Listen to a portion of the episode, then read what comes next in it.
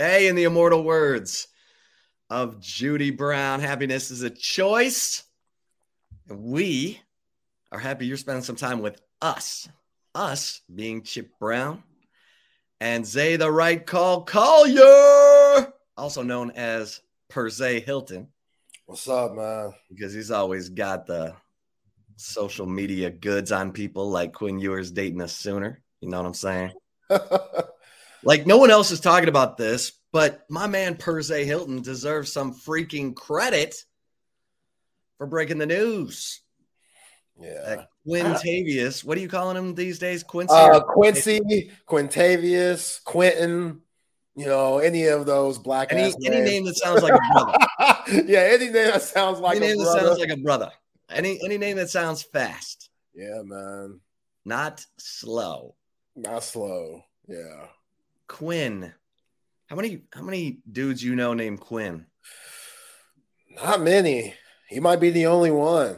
I don't know, like Brady Quinn, but that's the last name, so that doesn't count. You know, the former uh, Notre Dame, Notre Dame, yeah, the former Notre Dame linebacker slash quarterback. Right. Yeah, that's linebacker slash quarterback, whatever. Yeah, and does a decent job on Fox, but um, yeah. Other than that, not too many Quins out there in these streets. How about you?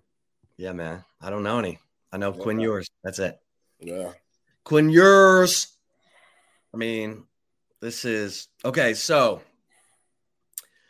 let's get right to it, Zay, because we got our man Lance Taylor coming on at 1:30. I've got a chip shot on Brock Purdy that you will not want to miss. That's what I'm talking about.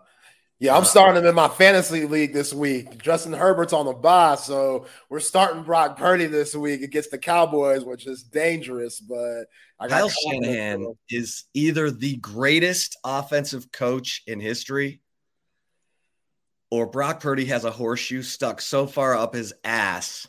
He's 9 and 0. Yeah. Do people realize this? Brock Purdy, choke Purdy when he was at Iowa State. Okay, I'm not going to give away my chip shot. Um, but I do love, I do love that Micah Parsons said, something's got to give. Mm. When he was talking about Brock Purdy, something's got to give. So, Micah, talking. Do it. I know, I know you don't like it.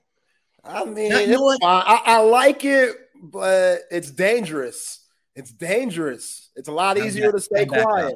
You got to back yeah. it up. You got to back it up. You got to back it up. You heard Sark talk about the little pep rally that they had on campus yesterday. Nobody said anything that would give the Sooners bulletin board material. You know, just by saying that to Brock Purdy, that's giving them bulletin board material, even though you might not think it is. Yeah, use anything as motivation. I say this on this show all the time. If you could use anything, hell, the greatest have made shit up.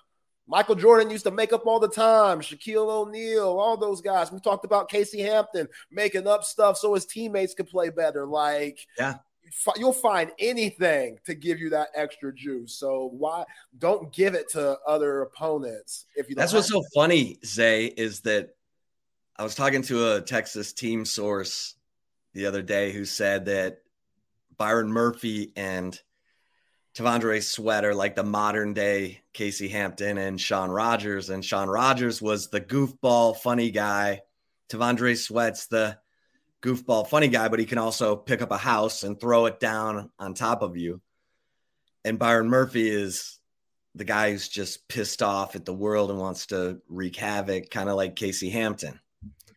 And these dudes are playing like those dudes, man. I mean, I mean, this is a big game for them because no one's been able to run up the middle on Texas unless it's a broken play and a quarterback scramble or some nonsense. But um, okay, that's fine. We'll get to that. Brock Purdy, game manager. All I know is he beat Dak Prescott in a playoff game, and it still roils my blood that Dak let that happen. That's on Dak. So that's yeah, a I mean, different conversation. Yeah. Trevon Diggs, how about you hit George Kittle, hit the ball, something. He bobbled that thing for like 10 yards Oh, I called it. Trevon Diggs smoked the tackle. I know he's hurt right now, so it's kind of cold blooded saying that, but I'll never forget that play. That play was the game, and Dak's interceptions, obviously. All right, what do we think of this for Quinn? Quince Young. That's so bad, it's good. That is so oh, bad. Quincy, I get it. Quince, I'm, I don't know any brothers named Quince, but Quince. whatever, whatever. Jake, you got it, dog. Quince Young, got it, dog. I can tell Texas Rocks loves me. Yeah. Was Dak playing defense? Hey, yo, Trevon Diggs, that missed tackle, miss whatever deflection. He probably could have intercepted the ball if because George Kittle was bobbling it so much like that.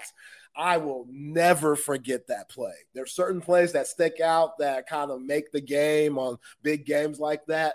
That one, Dallas Cowboy fans will always remember for the worst, and 49er fans will always remember for the better because that was a huge play. And yeah, that defense, man. We'll, we'll, talk about it. Like y'all getting us off topic and stuff. we haven't really talked topic. about that game because we, we got off topic.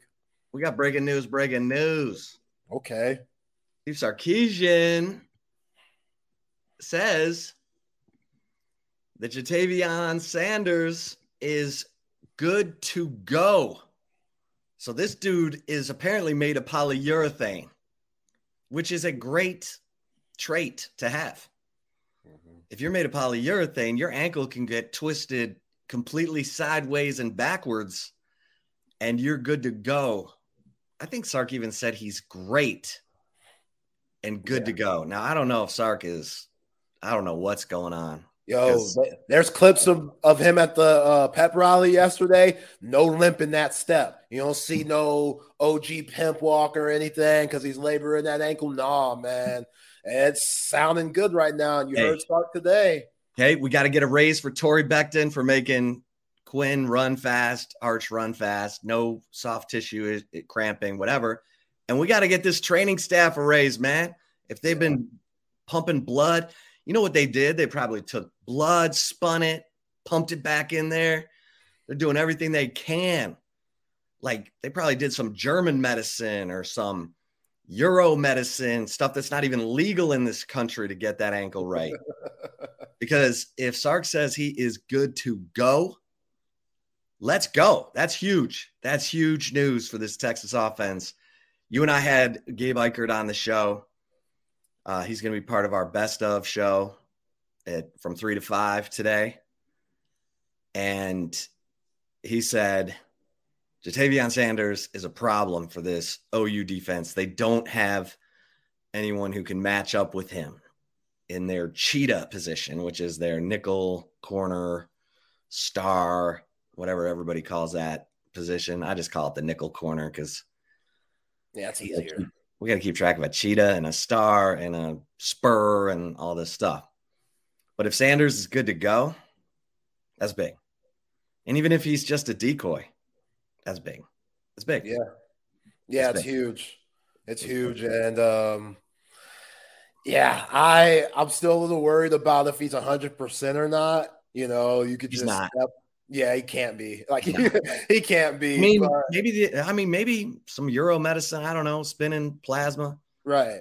Right. And uh, he's a mismatch no matter what. I think him being out there at any percentage is, you know, better for this offense no matter what. That just shows the kind of freak athlete that he is. But now, if you're Brent Venables, that's another problem that you have to worry about because this is a guy who killed you last year. And now there's way more weapons around him for the ball to be spread out to. So, yeah, this, I mean, Texas has bulletin board material. We've been talking about that. Like they really do. It's not like like everybody in national media is picking the horns in this game. A lot of people think that when they saw 5 and 0 for OU and seeing how Dillon Gabriel's playing, like those stats look crazy. If you haven't been following crazy attention to Oklahoma, then those stats could be kind of mind blowing on what they're doing on defense and second in the nation and turnovers and an offense, what Dillon Gabriel's doing with almost 1,600 yards through the air and 15 touchdowns. So they, you know, they've seen Texas and stuff, and they think that since last year happened and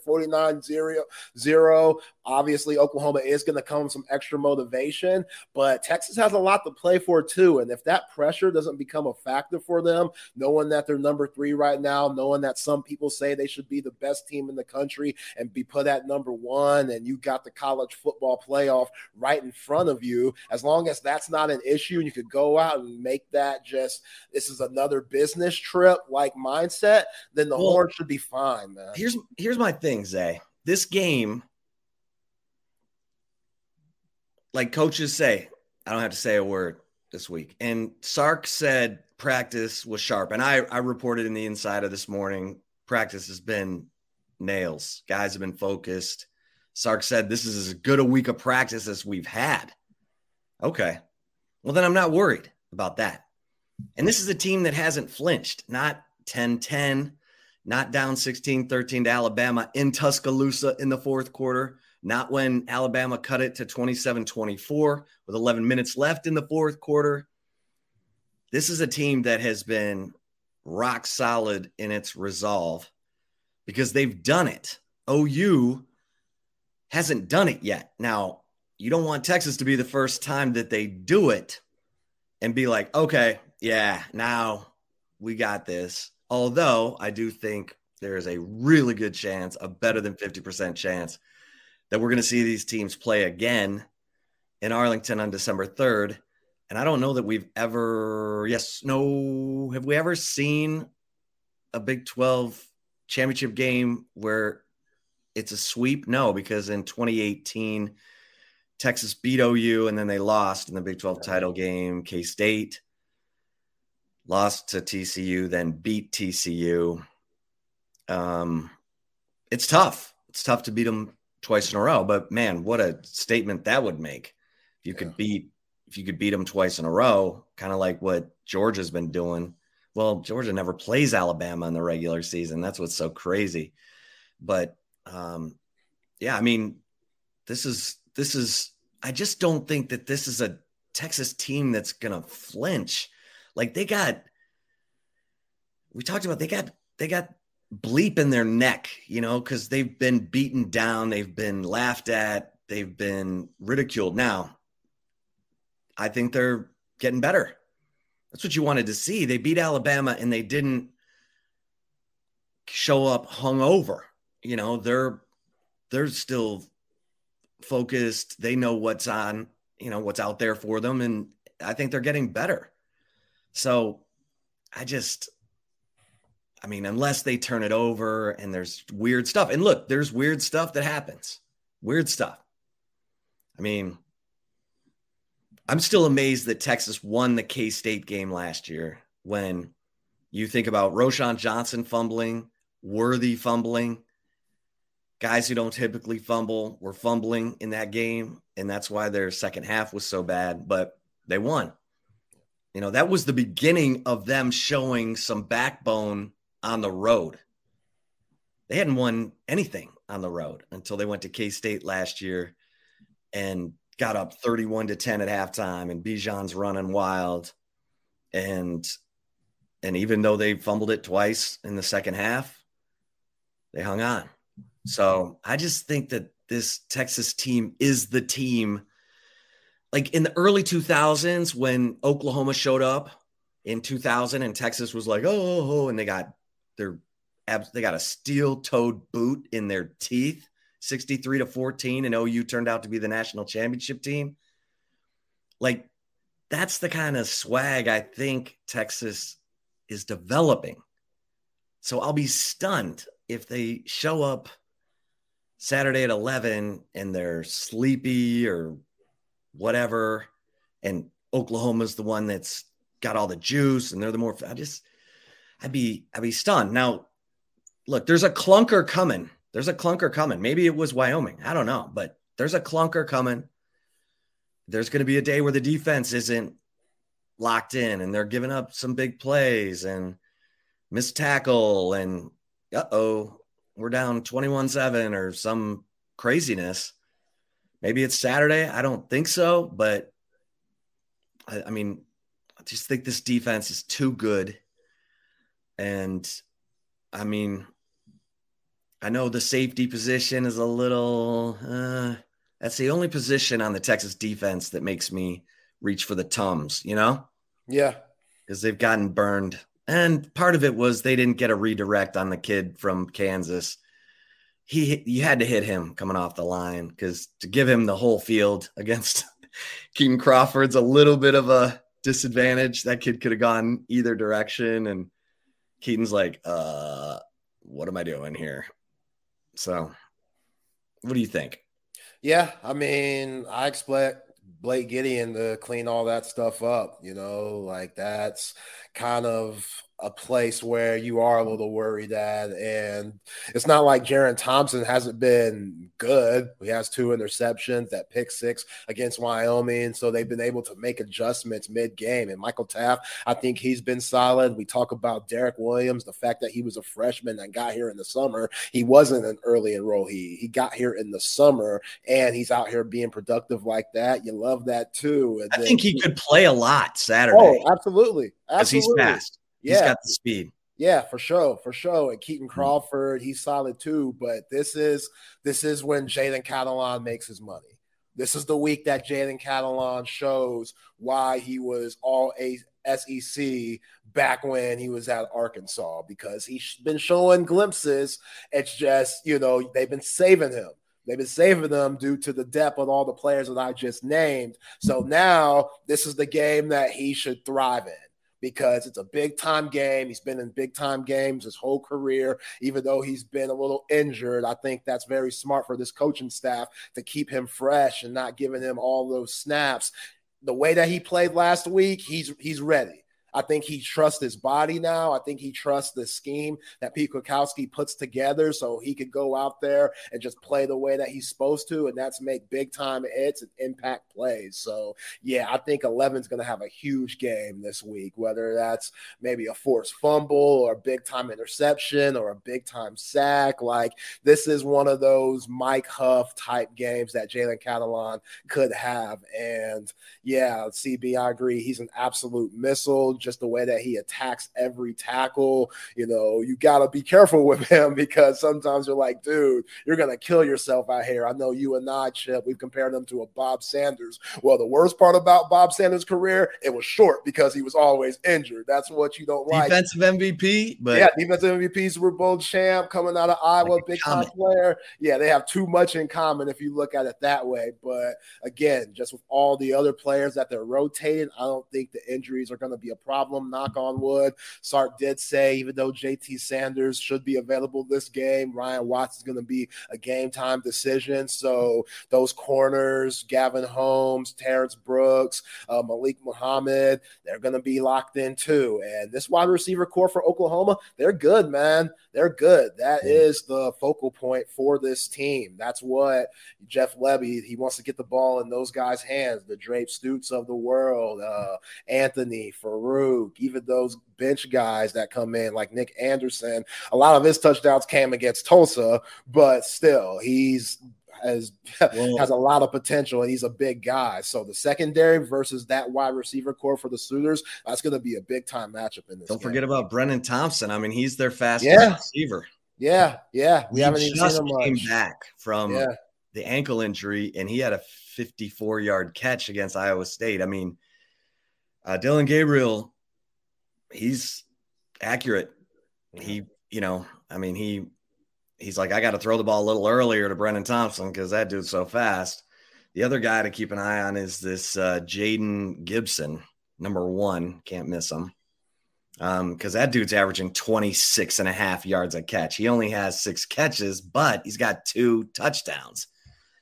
And the Eric or the Nic Anderson kid, 27.9 yards per catch. So they're looking to get deep, man. And that's that's why the safety position is totally under the spotlight in this game. And that's that's makes you nervous. There, you know, I've gone back and forth about whether I think this is going to be a high scoring game or a middle scoring game or a low scoring game. Um, but if if Dillon Gabriel's locked in, he's a he's a gangsta in this game, then it could be a 2008. It could be a 45-35. I would be surprised because I think the Texas defense is better than that. But look, this is OU's Super Bowl, and they think all the pressure's on Texas because Texas is the number three ranked team. OU's the whatever pick third in the Big 12 behind Texas and K State. You know, Venables six and seven. Is he cut out for the job? Does he blah blah blah? So I don't believe that. I I just think these players know when they walk out of the tunnel in the Cotton Bowl that it is war and and then it's about just making the plays executing and and i think texas has shown they can handle that. And yeah. you know they they pistol whipped baylor. They handled business against alabama on the road.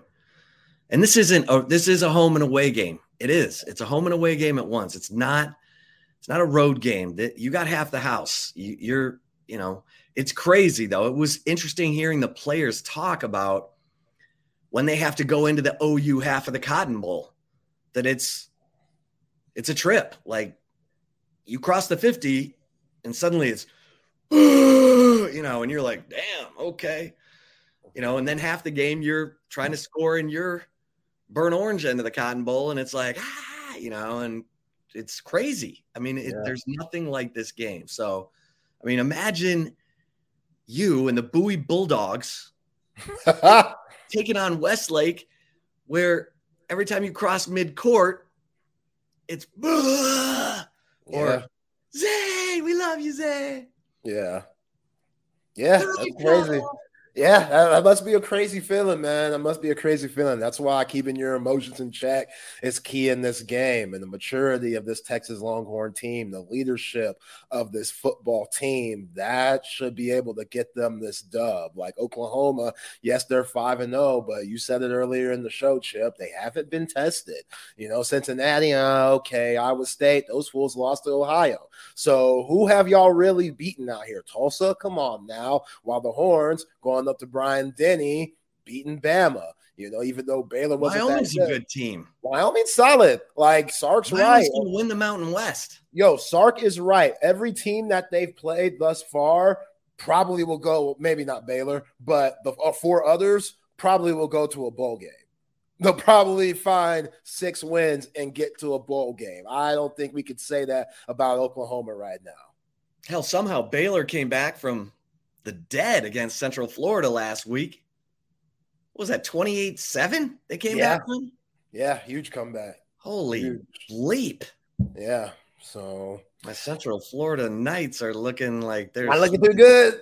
They're slipping off into the middle of the night. Uh, looking too good their first year in the Big 12. But um, back to Dillon Gabriel a little bit. You know, you mentioned him wanting to go deep. Like he's very accurate on his deep ball, like very accurate. They don't do it much. He, he kind of likes to dink and dunk his way up the field, and those guys do a good job of getting open from uh, for him, especially since they don't have a run game. They kind of do those short yardage games that kind of think know, about what you just said. What? They don't have a run game. No. How the hell are they going to win this game? That's. Uh, they're gonna try to dink and dunk and try yeah. to surprise Texas, man. And they get it out fast and it's tempo. Yeah. It's tempo, tempo, tempo. Yeah, exactly. Lebby, he wants to go fast and then he wants to catch you off guard. And he probably doesn't want to allow this Texas team to rotate very often. If he keeps right. those guys on the field, right. That's what you want. You want to keep those guys on the out. field for as long as possible and wear them out. So, you know, they don't show their strengths and how deep they are for this long. And if they don't sub, Texas can't sub. Yeah, exactly. So that's that's going to be a key to this game. But I'm especially I'm, early, right? Especially early. They'll yeah. they'll be subbing later, but yeah, that 1st drive, some design runs for Dillon Gabriel. You'll see those design runs for him because he's a little fleet of foot. Like he could run at different times, and he's gotten a lot better at sliding this year. Um, you know, opposed to last year where he got hurt in that TCU game, which missed mean he missed that uh Texas Red River shootout game. But yeah, I that run game for them it's pretty weak right now and texas that run defense is very strong so they definitely can't let that happen and if ou has to play from behind then texas corners jahdae barron those guys i don't know if ryan watts being out if he's out i know he's a game time decision means that sark's going to move jahdae more and he won't be in that nickel position as often but either way i trust whatever this defense does. And I think next man up mentality for Texas is a good thing. That's an interesting point, Zay, because there were times where Texas moved Jahdae to corner last year. Yeah. He can play. I mean, he's played safety this year. He's played nickel. He can play corner. Um, that'll be interesting. I mean, I think they feel good enough about Gavin Holmes and Malik Muhammad and Terrance Brooks that they can rotate those three to either side and leave Jahdae where he is because they need him near the line of scrimmage to take care of those bubble screens that OU likes to run. They run the same stuff that Texas does with Worthy. And Barron is the ultimate screen killer. Yeah. He gets off blocks and he makes the tackle and it's big time. OU wide receivers, they do block. I'll give them that. Those guys watching film on them in these last two games were Cincinnati and Iowa State on those bubble screens and stuff. They they do block. They're not afraid of contact. So yeah, especially if their running game's not working, you better shed those guys and be able to make the tackle, or it could be a long day for this defense if they don't. Look at this pimp. Look at this pimp. Oh. Look at this pimp. Zay, I'm in the whip. I'm in the I whip. see you, baby. I see you, man. Where you at? Uh, I am just leaving the office. I got in one of these uh these meetings that went a little too long. I had planned on being stationary for you guys. I got to go let my dog out right now, and then I've got a. Uh, no, no, that's boring. We need you driving around, risking your life, taking your girl to the Saks Fifth Avenue. yeah. It's an adventure. Uh, it's an it's adventure. Not, not that exciting, but uh, yeah, Thursdays are, are, are pretty busy. Uh, it's pretty pretty hectic day for me. Um, so I just uh, I got to jump on when I can jump on. But I love talking football with you guys. Well, listen, you're the lock. You're Lance's lock. I've been texting you more than I've ever texted you about your gut feel about Texas and Oklahoma. And uh, this is the biggest game in this series, Lance, since 08 and 09 when Texas was actually a factor in the national um, championship scene. And that was also the last time they won back to back games against OU, if you can believe that. That tells you that they've been out in the desert. But what's your gut right now, lanceslock.com? Okay, so first of all, we do a thing called four downs on the next round every day. And on Thursdays, it's a non traditional four down. So it's not really sports related, it's just weird questions. And one of the questions today was, What is your kryptonite? Well, my kryptonite happens to be 11 a.m. games, picking them on Saturday. For whatever reason, I can't pick them. With that said, Texas to me is still a much better team. Dillon, Dillon Gabriel's got a ton of experience, 110 career touchdowns, uh, which is second most behind Sam Hartman. Uh, their offense is scoring a ton of points, sans the Cincinnati game, and their defense is playing lights out. Just don't think they've really been tested. I think personnel wise, Texas is the much better team. Um, I think more is at stake for Texas. I don't think there was a huge expectation in year two for Brent Venables. I think he's already in showed uh, showed from six and seven to where they need to be improvement wise for Texas. And I said this before the season, Chip, and I think I said it to you. Texas fans expect not only to win the Big 12, but to go to a college football playoff this year in year three under Sark. And I think this is the game. If you get over the hump, you know you're going to be favored in every game moving forward. And with the win over Alabama, dependent upon what Alabama does moving forward, I think Texas can afford a loss, win the Big 12 championship, and be a 12 and 1 Big 12 champion and get into college, college football playoff. So I think this takes a little pressure off of Texas if they're able to win this game. So I think it's a much bigger game for Texas. Oklahoma fans would disagree. I think Texas is the better team. You're getting it under a touchdown right now. Um, a lot of people believe it's kind of a coin flip game, but I, I would play Texas in this spot right now. Okay. So that's interesting that you say that, Lance, because I've been on that, you know, track of I don't know how big the Big 12 team, if they lose a game, anybody in the Big 12, whoever wins it, could get to a CFP. Just yeah, because, I was going to say you're Pac 12, Lance. Yeah, Pac 12, crazy.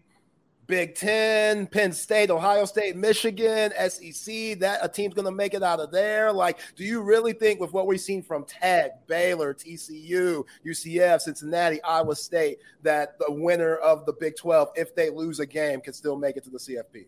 I, I, do, I do say, and you know, you got to throw the ACC in there now because you know we know where Florida State is. I think Miami is really, really good. You know, they've been laying in the weeds after that A and M win. Uh, North Carolina, you know, Tez Walker's coming back. That's a team that is yet to lose a game. Um, so I think there's some interesting things going on in the ACC as well. But I think with that Texas brand, with the win at Alabama, and you can make an argument at least to this point, that is the biggest win in college football. And uh, yeah, I think Texas with one loss gets in. I really do. I don't know if there's going to be a Pac-12 team that comes out with one loss. I think there's too too many balanced teams at the top. You know, from Washington to Oregon to USC to Oregon State to Utah once Cam Rising comes back to Washington State. Just a lot of good teams. So I see a 10 and 2, uh, a couple of 10 and 2s playing for the uh, Pac-12 championship. Okay. Okay. All right. Obviously, it is a first, uh, second, I'll just say, okay, what stands out to you about Oklahoma before we leave the Red River shootout, Lance? You look around and outside of Dillon Gabriel, I don't know anybody skill wise that is jumped. You know, I don't see um, a Samaje Perine. I don't see a, um, a CeeDee Lamb. Um, you know, I know Dillon Gabriel is really good. So I don't know how good their offense really is. I think they're averaging 45 points per game, but you go back and look 47 points per game, which is what which six a lot against Arkansas State and Tulsa. Yeah, exactly. And against Cincinnati, they scored 20. Again, their defense is good, but they're playing a Texas defense, and we've got an NIL deal with Tyler Booker, one of the starting offensive linemen for Alabama. And I might have mentioned this to you guys after the game.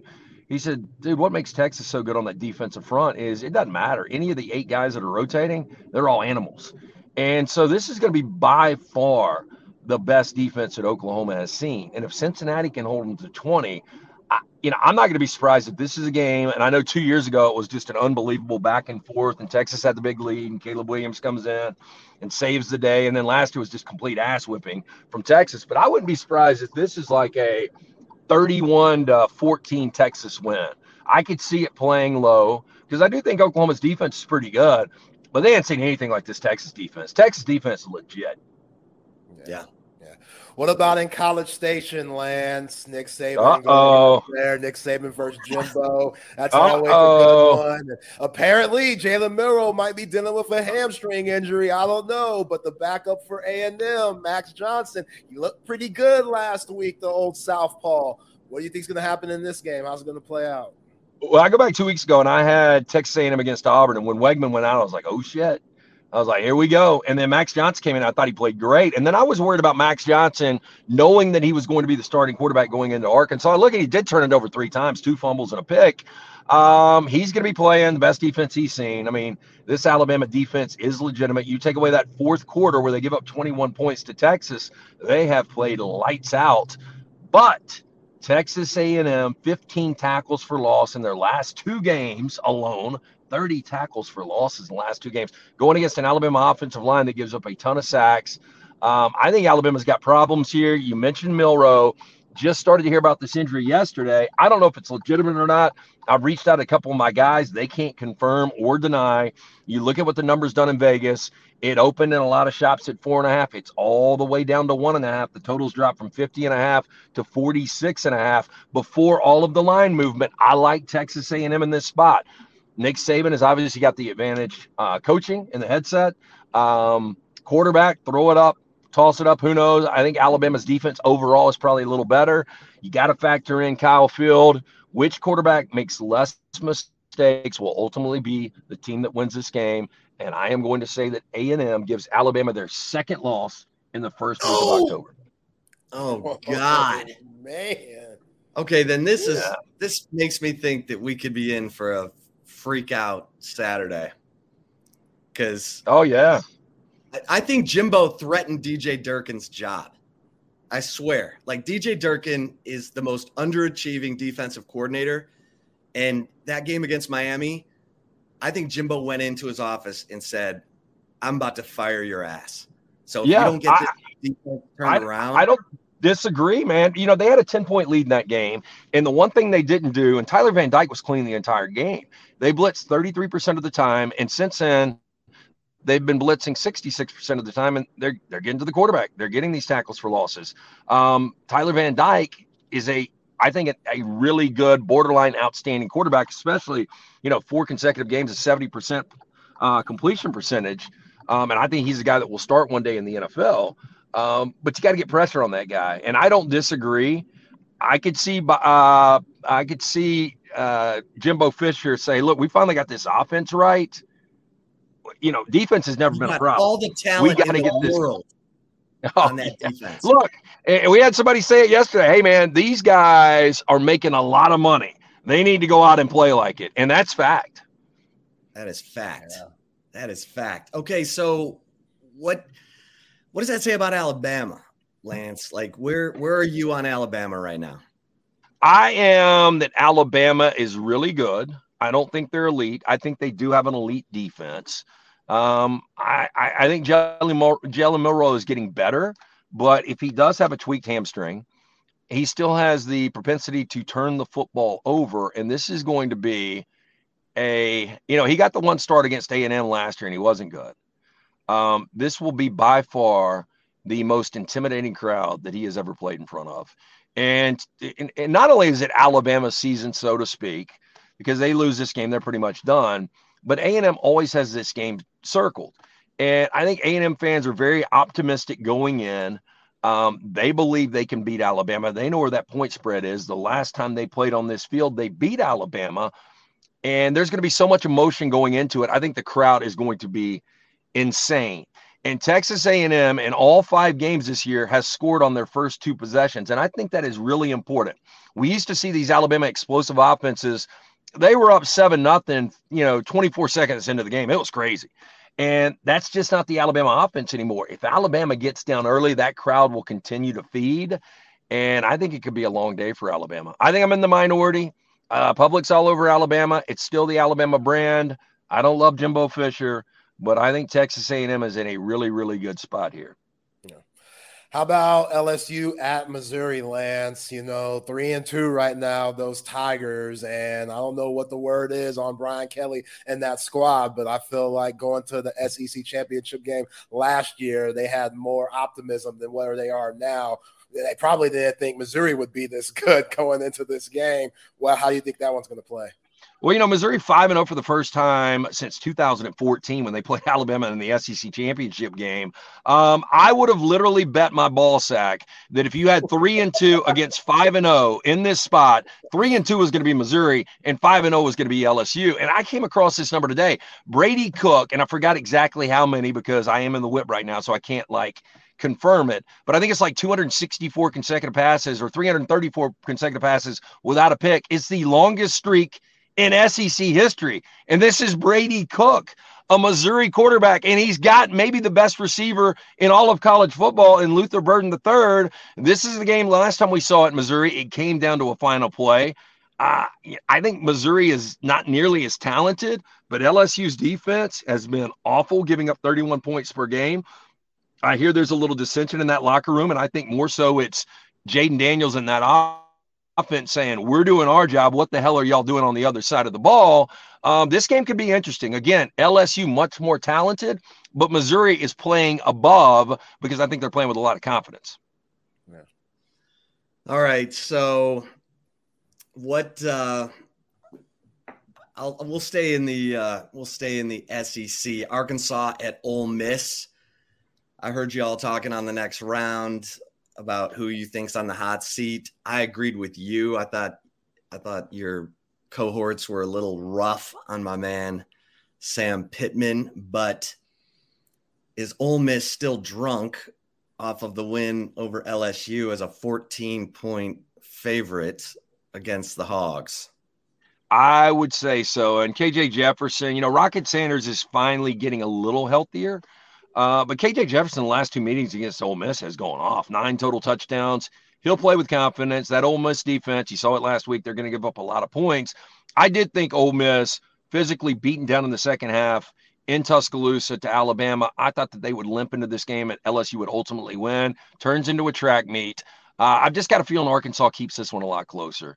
Uh, I think Ole Miss wins the game, but go back two years ago, the last time this game, um, the last time we saw the game in in Oxford, it took that final, I think, two point conversion to win this game. I think we're going to see another high scoring game. By the way, the SEC is becoming the old Big 12, but I think Arkansas keeps it close. Yeah, with you saying that, do you buy what Kirby Smart said on every SEC team should be ranked and it's not getting the respect they deserve? I don't buy that. Well, We know Vanderbilt shouldn't be. um, I don't think Florida should be after that ass whipping last week to Kentucky. I mean, the SEC's got good teams. I don't know if they have any great teams. I mean, I was at the Auburn game last week, and Georgia, for the second consecutive conference game, has trailed by double digits. You know, Georgia can't do that against Kentucky. They will do their best to focus on Ray Davis and slowing down the SEC's leading rusher. But this might be an opportunity for Liam Coen, the offensive coordinator, open things up. And you've got three quality receivers. You've got a quarterback in Devin Leary, who was so good, the ACC player of the year, offense player of the year two years ago. This might be what they've been saving him up for. I wish this game was in Lexington because I think it could really get interesting. They've won 13 straight against Kentucky. I think they probably find a way to win, but this could be a tighter game than most people expect. Yeah, Georgia favored by 14 and a half. They don't have anyone who can catch the football outside of Brock Bowers, apparently. Um, uh, hey, that guy's a stud. I mean, yeah. watching him in person last week, uh, that's the third time I've seen the guy in person. And you don't, he, you know, we talk about matchup nightmares and the ultimate mismatch. He is that guy. There is nobody in college football that can cover him. And Carson Beck, I'll give him a little credit, calmed down last week. They turned the football over a couple of times, and the rush defense wasn't good. But Brock Bowers bailed them out of that game. Without 19, they lose that game. And that guy is that good. Yeah. What about uh, Notre Dame at Louisville? Notre Dame, third straight tough game in a row. Notre Dame's a six and a half point favorite. Louisville's undefeated. Thoughts? You know, Estime, Audric Estime has done such a good job of taking pressure off of Sam Hartman, leads the FBS right now in rushing. Uh, Louisville really hasn't played anybody. Look, they got a three point win on the road against a team that just benched their quarterback. Um, you know, NC State's just not that good. Louisville's been the they've had the benefit of not a difficult schedule. Now they've got Notre Dame, but you mentioned two really emotional games. Notre Dame losing on that last second and then bouncing back. And I still don't know how in the hell I gave out Duke plus five and a half. We had Sam Hartman in a fourth and 16, and he scrambles for 17, and then Estime breaks it to not only break my back, to cover for the Irish. Um, Notre Dame's a better team. Will they get away with a win here? I don't know. I think it'll be a pretty good game. I wouldn't play this one. Um, if I had to play it, I think I might play Louisville plus the points just because they're getting Notre Dame in a prime spot. Yeah.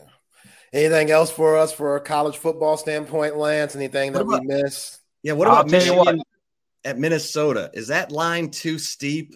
Minnesota plus 19 and a half? I don't think so. Everybody's talking about Michigan hasn't been challenged. They have beaten two four and one teams, and obviously those four and one teams, the only loss was to Michigan, UNLV, and Rutgers. Not great teams, but Michigan has scored 30 plus in all five games. They've given up seven or less in all five games. And in today's college football, if you can go on a five game stretch to open the season, giving up seven or less points in every game, that is a dominant defense. It will transfer and translate in Minneapolis. I don't see how PJ Fleck, that offense, is able to manufacture any points. I think Michigan's going to be just fine. Okay. I was going to give you guys an NFL play, though. Oh, let's go. Yeah, let's go. San Francisco. Woo! I hate to say this. I'm a Rams fan, huge Rams fan. I like my team, by the way, at two and two. We gave San Fran all they wanted, losing by seven earlier this season. San Francisco, best roster in football, best team in football, but not this Sunday night. I like the Dallas Cowboys plus three and a half. Oh, yeah. Okay. I think Dallas wins it with defense. I think it's a fun defensive battle. Um, Brock Purdy has done everything that's been asked of him. I think San Francisco's got a very underrated offense, but I think Dak Prescott, got a lot of pressure on him. Bad, bad game in the postseason against San Francisco last year, but I think Dak shows out uh, when he needs to. I don't think there's going to be gaudy numbers on the other side, but I, I like Dallas to actually beat San Francisco on Sunday. Okay. Yeah, yeah. Restore some order in that series. Yeah. What about your yeah, Rams? They got these Eagles. the Eagles look up and down, but they Yeah. keep winning.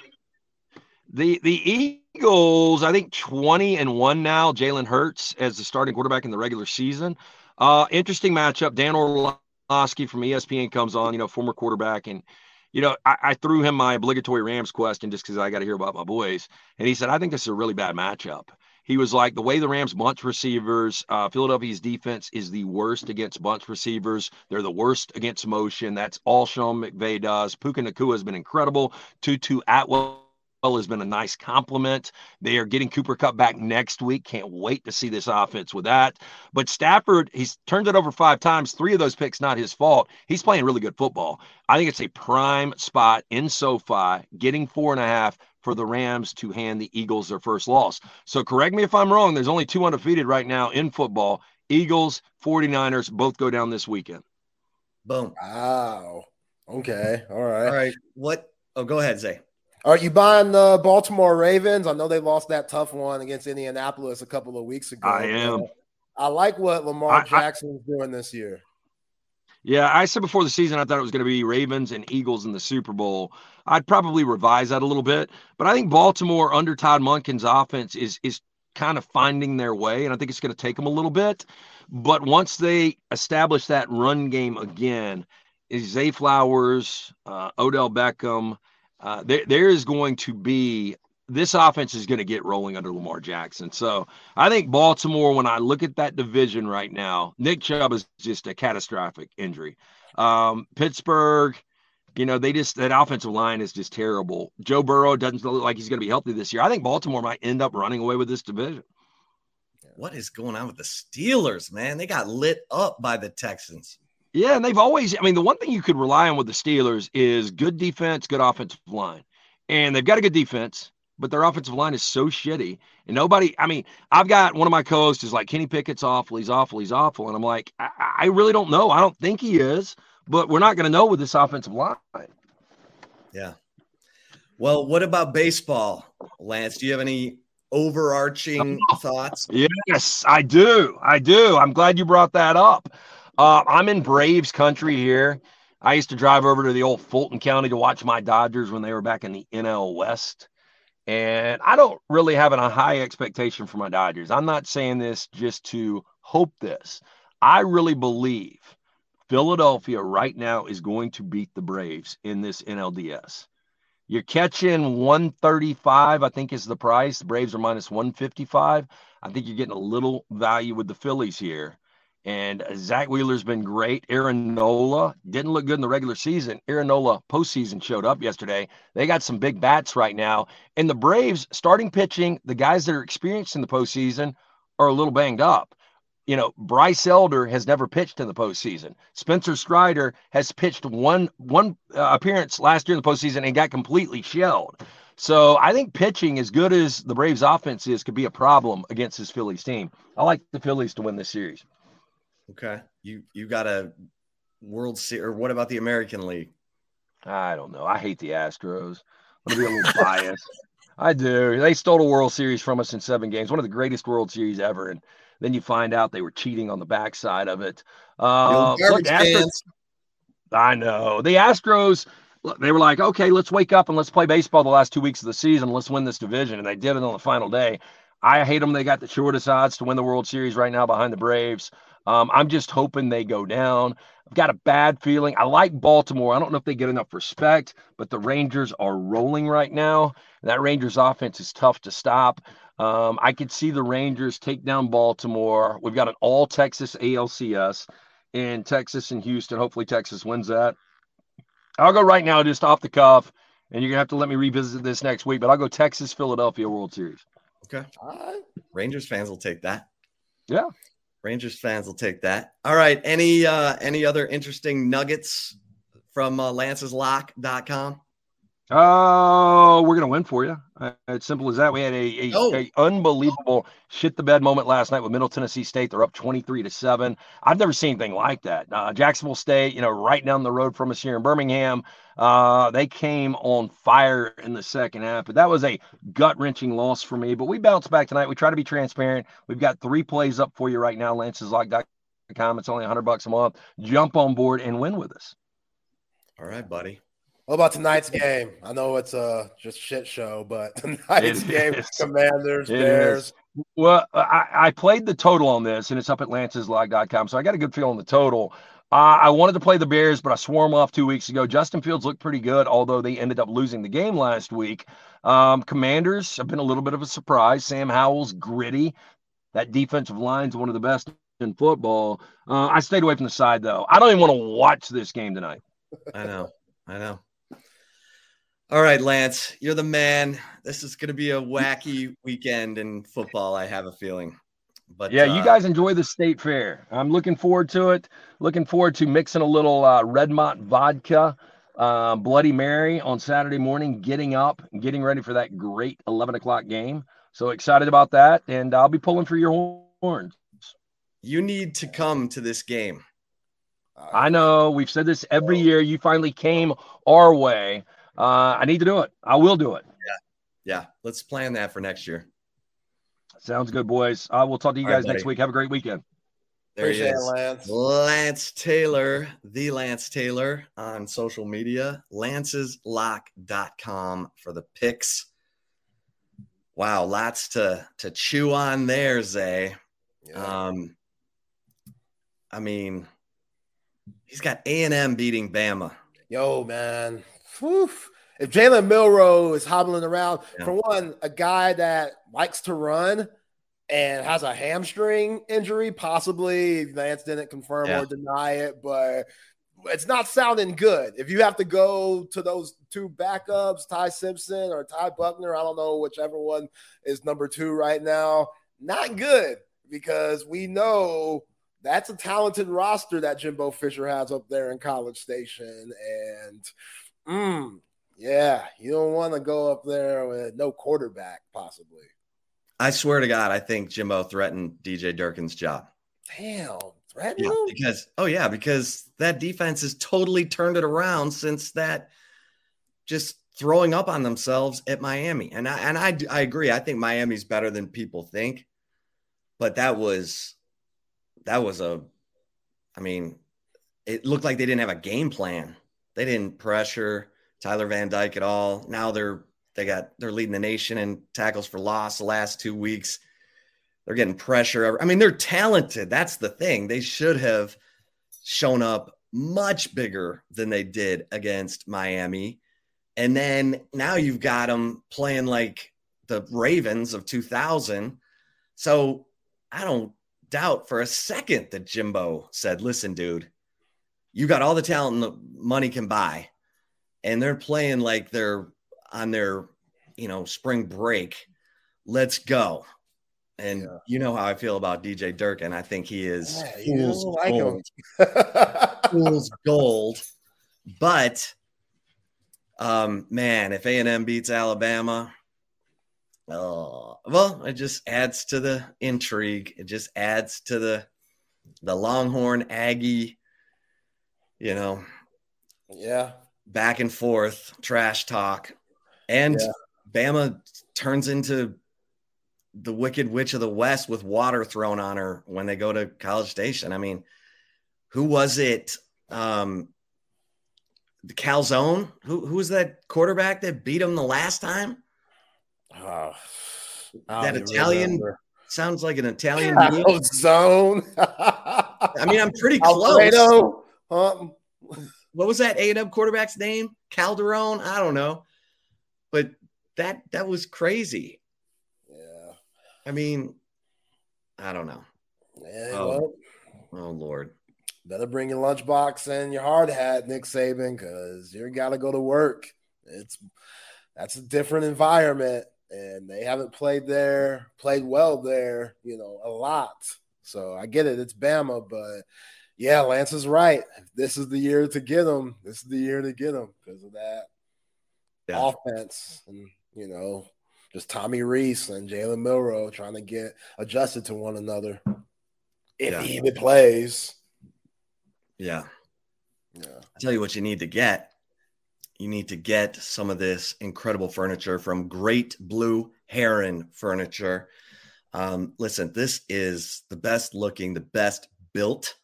And we're talking like rustic farmhouse, uh, beautiful leather furniture that guys, if you're looking to surprise her with that great gift for the anniversary or a birthday, you really want to blow things out of the water, then click that link right there.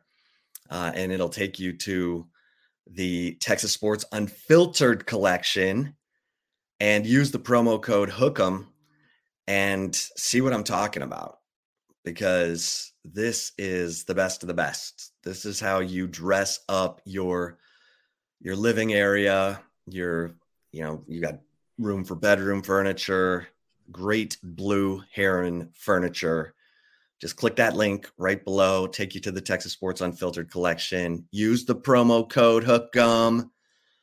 And man, you will win Valentine's Day, whatever you're thinking ahead. Think ahead, guys and gals. You know what I'm saying? Um, but uh, great Blue Heron Furniture. It's a great uh, teammate of ours here at Texas Sports Unfiltered, and uh, and don't forget about uh, my friends over at Olipop.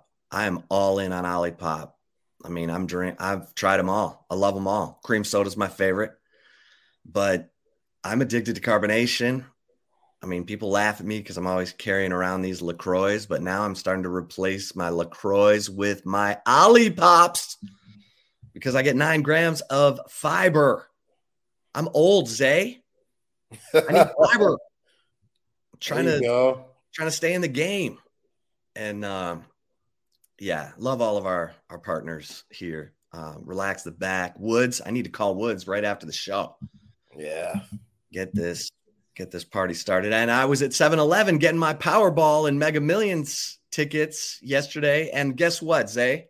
I won four dollars. I got the pow- I got the Powerball right. There you go. I just got that one number. That's all you have to do to get four bucks. Yeah. That allows me to go buy two more tickets. You know what I'm saying? But I always buy it at 7-Eleven. Ashish and the gang. Love them. Got to get my Slurpee and my Mega Millions and Powerball tickets always at 7 Eleven. And if you want to go to the Texas OU game, you better call Centex Tickets. Shelby. Shelby, Centex, baby. Centex Tickets. It's gonna it's gonna cost you. oh yeah. Oh yeah. Oh my God, Zay. I got. I mean, my boss. Uh, I love my boss. Like I love my boss uh, over at Horns twenty four seven. But he was like, uh, I'd love to buy two face value tickets. I'm like, dude, have you been on Centex? Like, do you understand? Oh, it's gonna be a premium. Ain't nobody yeah. selling for face value unless you know someone really rich who just had two friends cancel on their private jet. So come on. Yeah. You're gonna have to spend a little bit for this game, but that's okay. Next or year, somebody on the super bootleg. You know, yeah. real bootleg, but be careful. That that thing might be fake. I might say Texas State versus Oklahoma State or something. you don't want them. So yeah, be careful because there's some people out here that are very sketchy that are scamming folks. That's so. why you got to go to Centex tickets because you're always going to have real tickets. You're not going to get swindled by some huckster. Yeah. Um, and hey, for you folks, I'm I'm getting ready to make my appointment with Dr. Eckert, Dr. U, because uh, I need a, a, little dental checkup. Um, and whether you need just general dentistry or um, advanced dentistry, sports dentistry, Dr. U has got you covered. How about going to a dentist you like, a, a dentist you actually look forward to seeing instead of just picturing all those you know, little silver instruments in your teeth. Um, that's what Dr. U is all about. just make an appointment by calling 512 345 3166 uh, or check them out online at drueckert.com. Your Austin dentist. And of course, don't forget, he also doing great things with Brain Vault, the patented mouth guard proven to reduce the uh, impact of possible concussion. Uh, just go to brainvault.com for a fitting if you've got a, a kid in athletics. Uh, brainvault.com. Zay, when you went to the State Fair of Texas last year, what was your food of choice? What did you eat that you were like, you know what? I'd get that again because some of this stuff, like one year they had fried Snickers, it was pretty good. Yeah. I mean, the funnel cake is always kind of can't miss. The fried Snickers, I, it was like, I don't know, 10 years ago. But did you have anything that you were like, oh my? Um, probably the fried Oreos. Okay. Yeah, I get to have some ice cream. That was a, yeah, that was a go-to. That's what if I was going this year, I definitely have to get that. To be honest, I know a lot of people are going to look at me sideways for saying this, but the Fletcher corn dog is a little overrated to me. I get it; it's a must get. I understand that. I don't know if I didn't get the right mustard. I just kept it OG with the normal yellow, but yeah, man, I don't know if I got it at the wrong booth, if I got it at the wrong time. I don't know. But I go to Sonic right down the street and get a better corn dog than that. I'm just saying, all the stuff I've heard about Fletcher's corn dogs, and they sell different corn dogs at the state fair too. You don't have yeah. to get Fletcher's. That's just the ones that are most common, and they have booths set up everywhere throughout it. But well, their, yeah, their breading is is sweet. I mean, it's almost like you know, like that kind of sweet cornbread. Yeah. It's, I mean, I like it, but I'll tell you what oh. the best thing is. The best thing I've ever had at the State Fair of Texas is the funnel cake double bacon queso burger. Oh my gosh. It was so good. Wow. I bought it. I bought it from the food court inside. The food court inside. It's not out on the midway. It's in that food court inside look for the funnel cake double bacon queso burger. Wow. I can feel my foot twitching right now like it's going to be cut off if I ate that thing due to diabetes. That sounds ridiculous. Oh, it's that sounds And you, are like, "Oh, I can't eat it all." And you're like, "It's so good." Yeah. But t- get ready to take a nap. Oh, yeah. Yeah, like, that's the itis. I'll creep up on you real smooth. Okay, I can't believe you didn't remember this guy's name, Zay. Eh? No, I don't care about no Texas A&M quarterback. Hey, but I said Calzone. I was pretty close. Calzone. Yeah, yeah. Like yeah, no one's ever heard of this guy again. He, he was like, and he like, he was like a one hit wonder. He's like that, you know, the outfield or whatever. Pick your favorite one hit wonder song because he's gone. He beat Alabama. He's gone. Mm. Hey, did his job. Having that guy King all these quarterbacks that go to A and M and they get all this hype. And I like Conner Weigman. I'm not going to lie. I like, you know, I like Max Johnson. It's all right.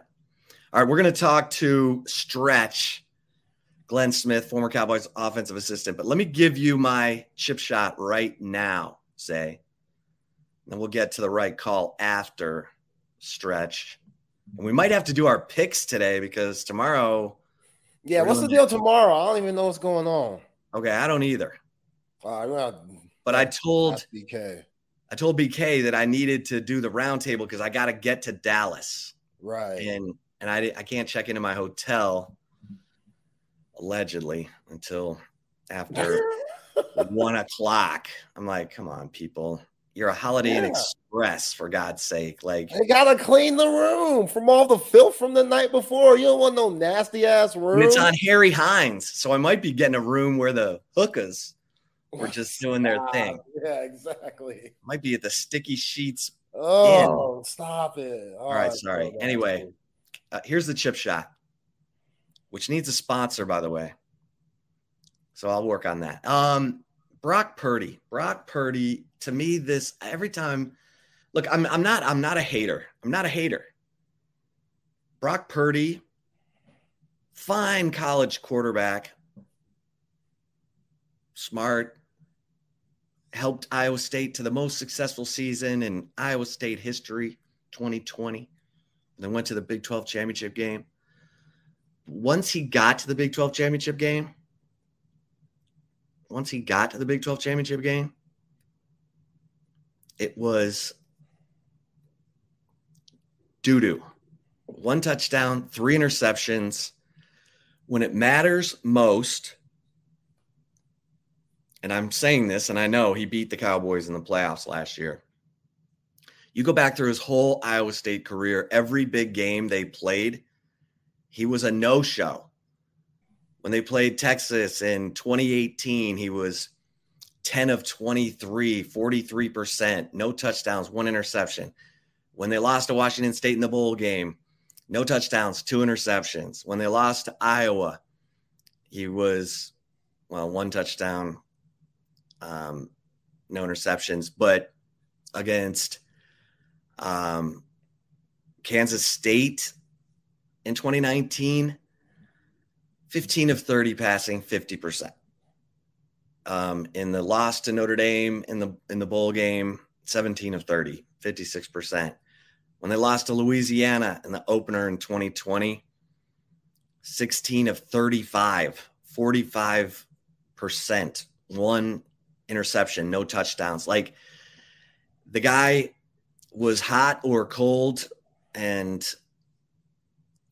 every time you needed him big like in 2020 when they played Oklahoma for the Big 12 championship, one touchdown, three interceptions. I mean, I'm just amazed. Like either Kyle Shanahan is the best offensive coach ever and has turned a middling college quarterback into the best game managing quarterback in the NFL. But Zay, he's 9 and 0 as a starter. They've gotten rid of everybody because of him. They dumped Trey Lance after trading the world for Trey Lance, Jimmy Garoppolo's in Vegas. Like Brock Purdy, Mr. Irrelevant, has totally flipped the script. And Kyle Shanahan knows offensive talent. There is no doubt. And he decided this guy is the guy who's going to take us to the Super Bowl because San Francisco is Super Bowl ready. They got dudes. Their defense is legit. They've got, you know, Deebo. They got dudes. They got Kittle. They're ready. They're ready to win now. And Brock Purdy. Now, Micah Parsons says something's got to give. Something's got to give. I kind of like that because I do see Micah Parsons like ragdolling Purdy this this week, and it's about time. And unfortunately, or, or let's let's say fortunately, this is another opportunity for Dak Prescott to show that he can get it done. Because remember, Dak is a rookie going to San Francisco getting it done. Dak running, doing whatever he had to do to get it done. How about that, Dak? But our man Lance Taylor says Cowboys 49ers, Cowboys plus three and a half. He likes the Cowboys to win outright. Yeah. This is part of the reason this thing, this weekend shaping up as a freaky upset Saturday thing. I don't want to go there because Texas is a six and a half point favorite. We don't need any upset Saturday this weekend. But if you're gonna okay, let's let's play the devil's advocate here. Zay, as I completely stray off of my Brock Purdy chip shot. I'm I'm amazed. Kudos to you, Brock Purdy. You're Mr. Irrelevant. Now you're the you're the franchise quarterback of the best team in football. I don't trust you. I don't trust you as far as I can throw you, but prove me wrong because what a great story. You'd be Tom Brady Jr., Tom Brady 2.0, Mr. Deep in the draft, rising up to win a Super Bowl. I'll believe it when I see it, but I like I just can't I still can't believe I'm like oh, the Cowboys are going to beat the 49ers because they're playing with Brock Purdy for God's sake. Every time I watched Brock Purdy in a big game at Iowa State, he coughed up a hairball. But 9 and 0. Yeah. Can't can't deny that. Yeah, and I think a big help to Brock Purdy's success was the 49ers last year going out and making the midseason trade for the best running back in the NFL and Christian McCaffrey. Like no that dude, just the fact that he could do so many different things. You can line him up as a wide receiver. Obviously, you could hand the ball off to him. He could go in between the tackles. He could go on the outside as good as anyone. And if he stays healthy, then look out. So Brock Purdy, you know, it's not like he's going out and having having to win you games like a lot of these quarterbacks in the National Football League have to do. He could be a game manager, like somebody said on our comments section. He could be that because they have so much talent around him. You mentioned Deebo Samuel, what he brings to the table. Like that dude, his body ridiculous, man. It's so hard to take that dude down because he's so swole and he's built kind of like a running back, but he runs routes like a receiver, which he is. And he's just a matchup problem, especially when you see him in the backfield and you see Christian McCaffrey on the outside. It's just kind of discombobulating if you're a defensive coordinator. So Dan Quinn, who did a really good job in the playoffs, like against this squad last year, if it wasn't for Trevon Diggs absolutely smoking that hit or non-deflection on George Kittle, then that might have been a different game. But yeah, again, George Kittle, one of the best in the league. Brandon Aiyuk, he's coming along at one of the best number two wide receivers in the league. They put Kyle Juszczyk, the fullback, they put him everywhere, and he's always a Pro Bowler. The dude might go to Canton. I know it's weird to put a fullback in the Hall of Fame at this point and what we see in the NFL, and they're basically extinct. But he's in the Pro Bowl every year. He's always like first team All Pro and stuff stuff. So they'll give him the ball every once in a while. He's a great blocker. And in that Kyle Shanahan offense, they just utilize him so well to go along with everything else. So Brock Purdy, all he has to do is not turn the ball over and make a couple of big time throws a game where other guys might have to make 10 or so. So yeah, it's it's it's you can see why he's 9 and 0. He's not doing too much. He's not playing, you know, above himself. He's just taking what the defense gives him and giving it to those guys who are serious weapons around him and letting them do a lot of the work. And you see why San Francisco is one of the best teams in, uh, in the league, not only because of their offense, but their defense has stars. Greenlaw, Fred Warner, Nick Bosa, one of the best edge rushers in the league, Hufanga, Ward. Like they just have all pro players all around. And yeah, this is a grand opportunity for Dak Prescott and the Cowboys, who are still without Trevon Diggs, and really showed that this defense could still make plays with DaRon Bland, uh, pick six last week against Mac Jones, and Leighton Vander Esch's fumble recovery for a touchdown. They're still, they still got playmakers, but hey, this is your true test. And if Dak Prescott could get it done, then that's going to be huge for the Cowboys' confidence. Let's bring in the the guru, the guru, the one and only Stretch. Glenn Smith, former Cowboys offensive assistant coach. Stretch, how the hell are you doing, my man? I'm good, fellas. How are y'all today? Good, man. We're, we're we're like in disbelief. We think Kyle Shanahan. Like every time I saw Brock Purdy in a big game at Iowa State, he coughed up a hairball. Now he's 9 and 0. Mr. Irrelevant. They got rid of Lance. They got rid of Jimmy G, all for Brock Purdy. Kyle Shanahan thinks this is his guy to take him to the Super Bowl. I'm like, I'll believe it when I see it.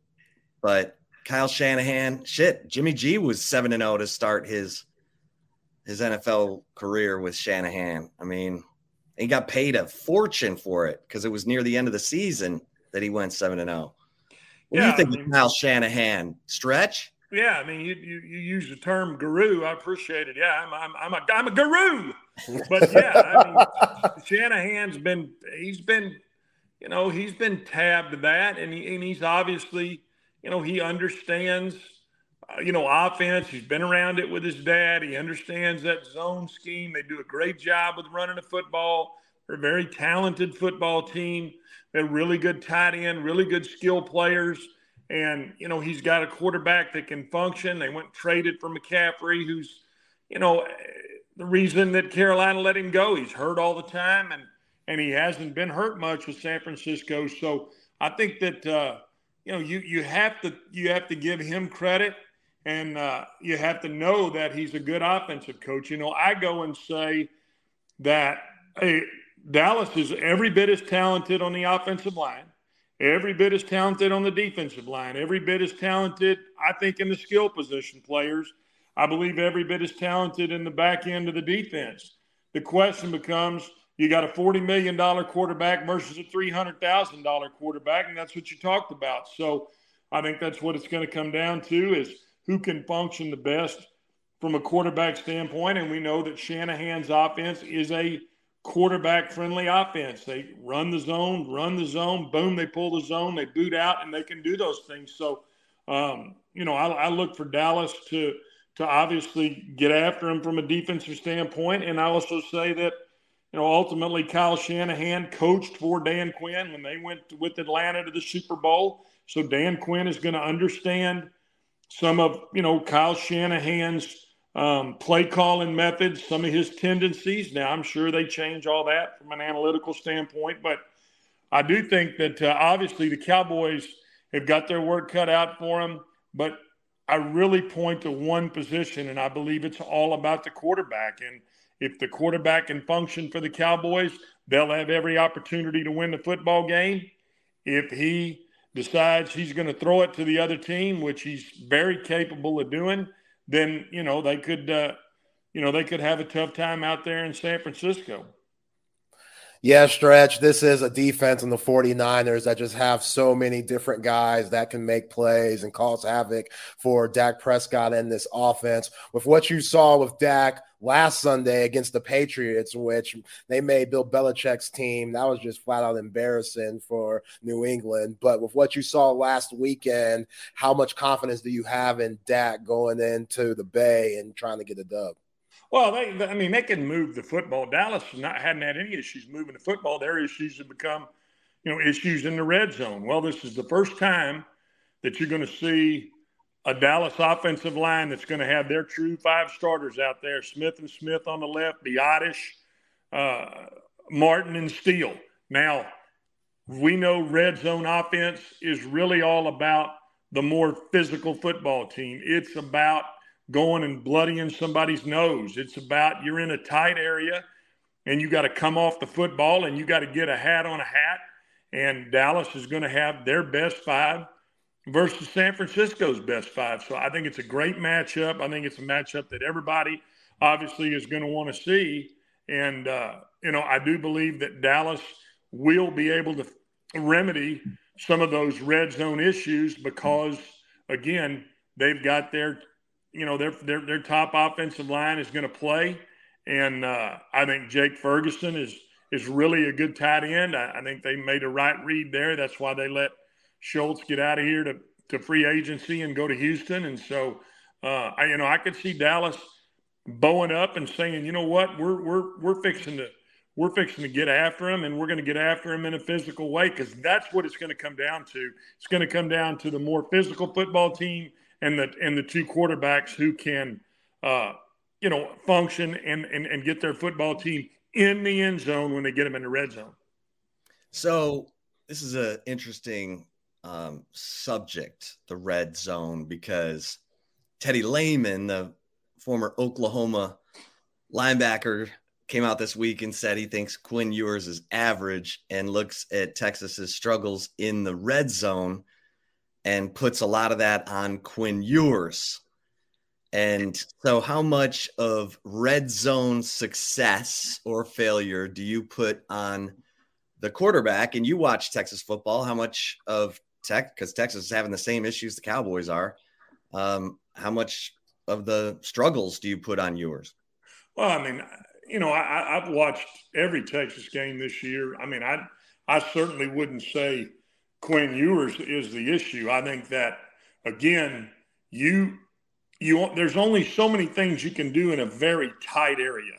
I mean, that that's what you got to remember. And when you see Kansas City, they run all kinds of misdirection. They run all kinds of zip motion and ghost out the backside and shovel it up underneath. There's all kinds of little things that they're trying to do just to get one guy to step, you know, as, as if he's going after the, the ghost fake. One guy to say, uh oh, here comes, you know, here comes a power block. I'm going to wrong shoulder this, and they misdirection that. I believe the key start again in the red zone when you have red zone issues. The key is the offensive line. You have to be more physical and impose your will in the off in the offensive line when you get down in those really tight areas because you and I can madden it together and we could sit here and get some cocktail napkins out and draw a bunch of you know we could draw all kinds of things but ultimately if if if, if they're going to tackle you better block their ass and that, that's what it comes down to I mean it's a it's a mentality of saying we're going to come off the ball and uh, and I believe that I, I, believe you'll see Texas do that this week. I really do. I think that uh, I think that both of these games um, a little bit mirror one another. You know, I think Texas is saying, "Hey, you know what? We're going to come in here and we're going to impose our will." Because, quite frankly, they are the better football team. I'm talking about from a physical standpoint, offensive, defensive line. I'm talking about get after it up front, and I think I think that Dallas will show that too because I think that they're bringing their top five offensive linemen in is going to is, is going to speak volumes. Now, guess what? If it doesn't, and you know Dallas will be in for a long year, and uh, and and and we'll have to see where it goes. But I, I do believe that it starts from a red zone perspective, fellas. It starts with the guys up front, and you gotta you got to be able to come off the ball, create angles, and when you get when you get that angle. I mean, moving your feet and getting those guys moving. Yeah. Stretch, what does this Texas OU game mean to you? I mean, the Red River shootout, being taken to the SEC, the SEC commissioner is going to be down there to check it out. And I don't think Brett Yormark, the Big 12 commissioner, will be down there to see it for the last time in the he Big 12. He will not be there. Oh, that's so petty. That's so weird. Come on, Brett. These are the only two teams that are ranked in the Big 12. How can you miss it? But, you know, whatever. But Stretch, what does this game mean to you, and what are your fondest memories of it? Uh, I mean, I mean, obviously, I've been on both sides of this deal, and and I, you know, I'll just share this with you. I, I, we'll, we'll, I know you guys always want to pull a story time with Stretch out. So it's story time with Stretch, kids. I'll, I'll, give it to you. So I was, uh, it was my first year at Oklahoma, and Todd Shonar, he was, uh, he was uh, one of the graduate assistants, had played quarterback at Clemson, and he I remember going into that week, he said, Tell me, why is this game such a big deal? And, you know, all you could hear was the eyes of Texas playing in the OU, you know, in the OU training room throughout the facility. All you hear was Phil Collins. I can feel it coming in the air tonight. Yak, yak. We, we get all that. And I remember telling Todd Shonar, who, I mean, he, even he admitted it. He said, Man, I've been in Clemson, Florida State. I've been, you know, maybe the biggest game in the country. I said, The difference is, is you haven't played in a stadium where it's split down the middle. You haven't played in a stadium where you have so many passionate fan base, a, a fan base that is rabid. Both of them are very prideful in the states, in their states where they are.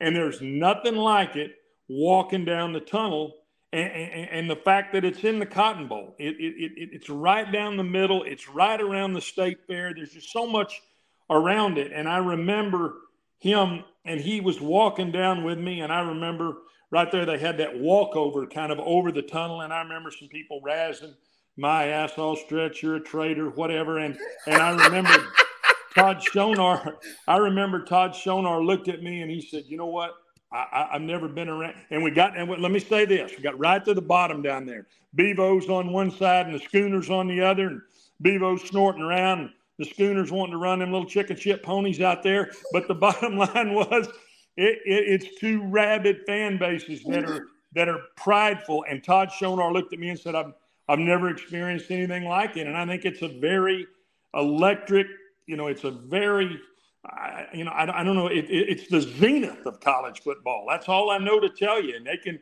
they can talk about all the other rivalries in the country. To me, when you got two teams in the top, what, 12 right now, I guess Oklahoma's 11, Texas at three, undefeated, coming into this game. little fall in the air. It's going to be 69, 70 degrees. You know, Chip will have him a bellyache from eating one of them corn dogs and drinking one of those State Fair Dr. Peppers. So it'll it'll it'll it'll have a magic. My funnel cake double queso burger. Yeah, God bless you. Exactly. but I say it doesn't get any better than Texas, Oklahoma. I don't care what any I don't care what anybody says. I don't care Michigan, Ohio State, yak yak, UCLA, no, you're USC. Right. It's you're right. nothing it's, like it.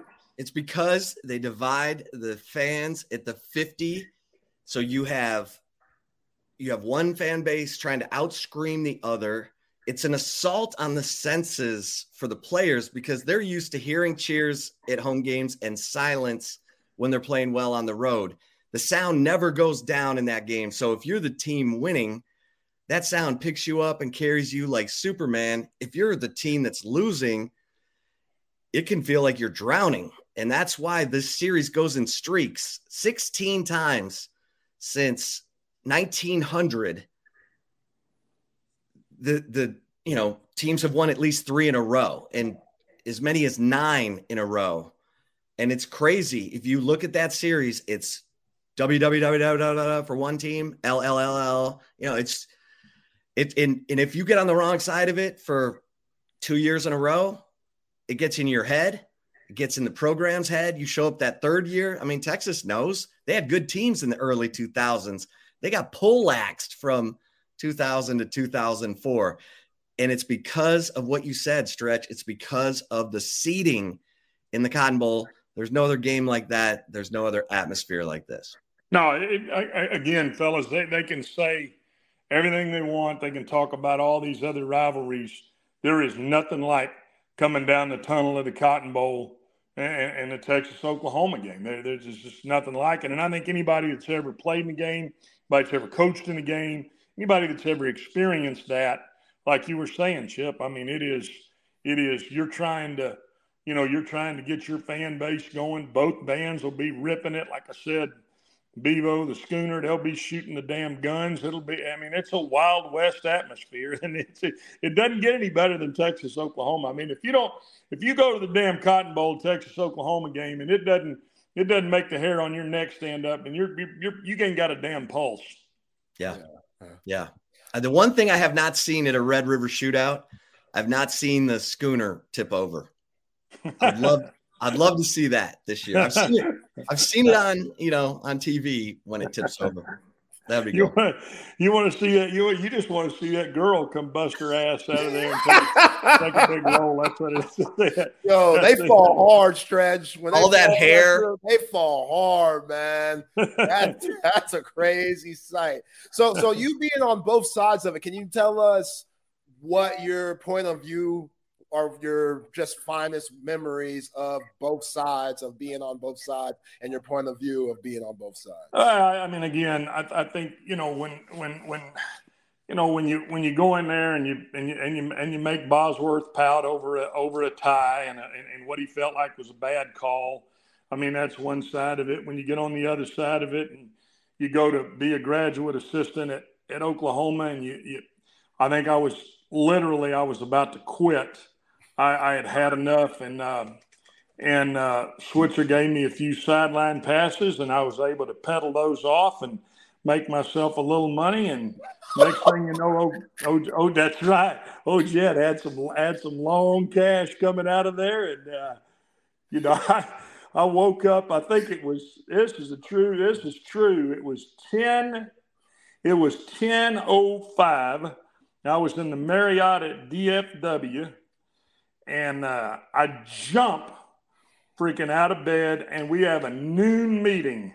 And Pod and I had me a five series BMW, and I was carrying the mail to Norman, praying Switzer would be a few minutes late back there for that noon meeting. I had, I, I, I was, I, I had my hair on fire heading through the Arbuckles, and I was damn glad when I got there and was able to. And he was 15 minutes late, and I set my I set my ass down the back of that meeting room and started breathing like I was Lamaze breathing for crying out loud. I was so glad I could get back there in time. But hey, there ain't nothing like winning it and and and being able to, you know, being able to come out of there a winner, and it and it goes so far in recruiting. It goes so far in everything that you do um, for your fan base. It's it's it's a big it's a big ass game, and don't make any mistake about it. Don't let anybody tell you any different than that.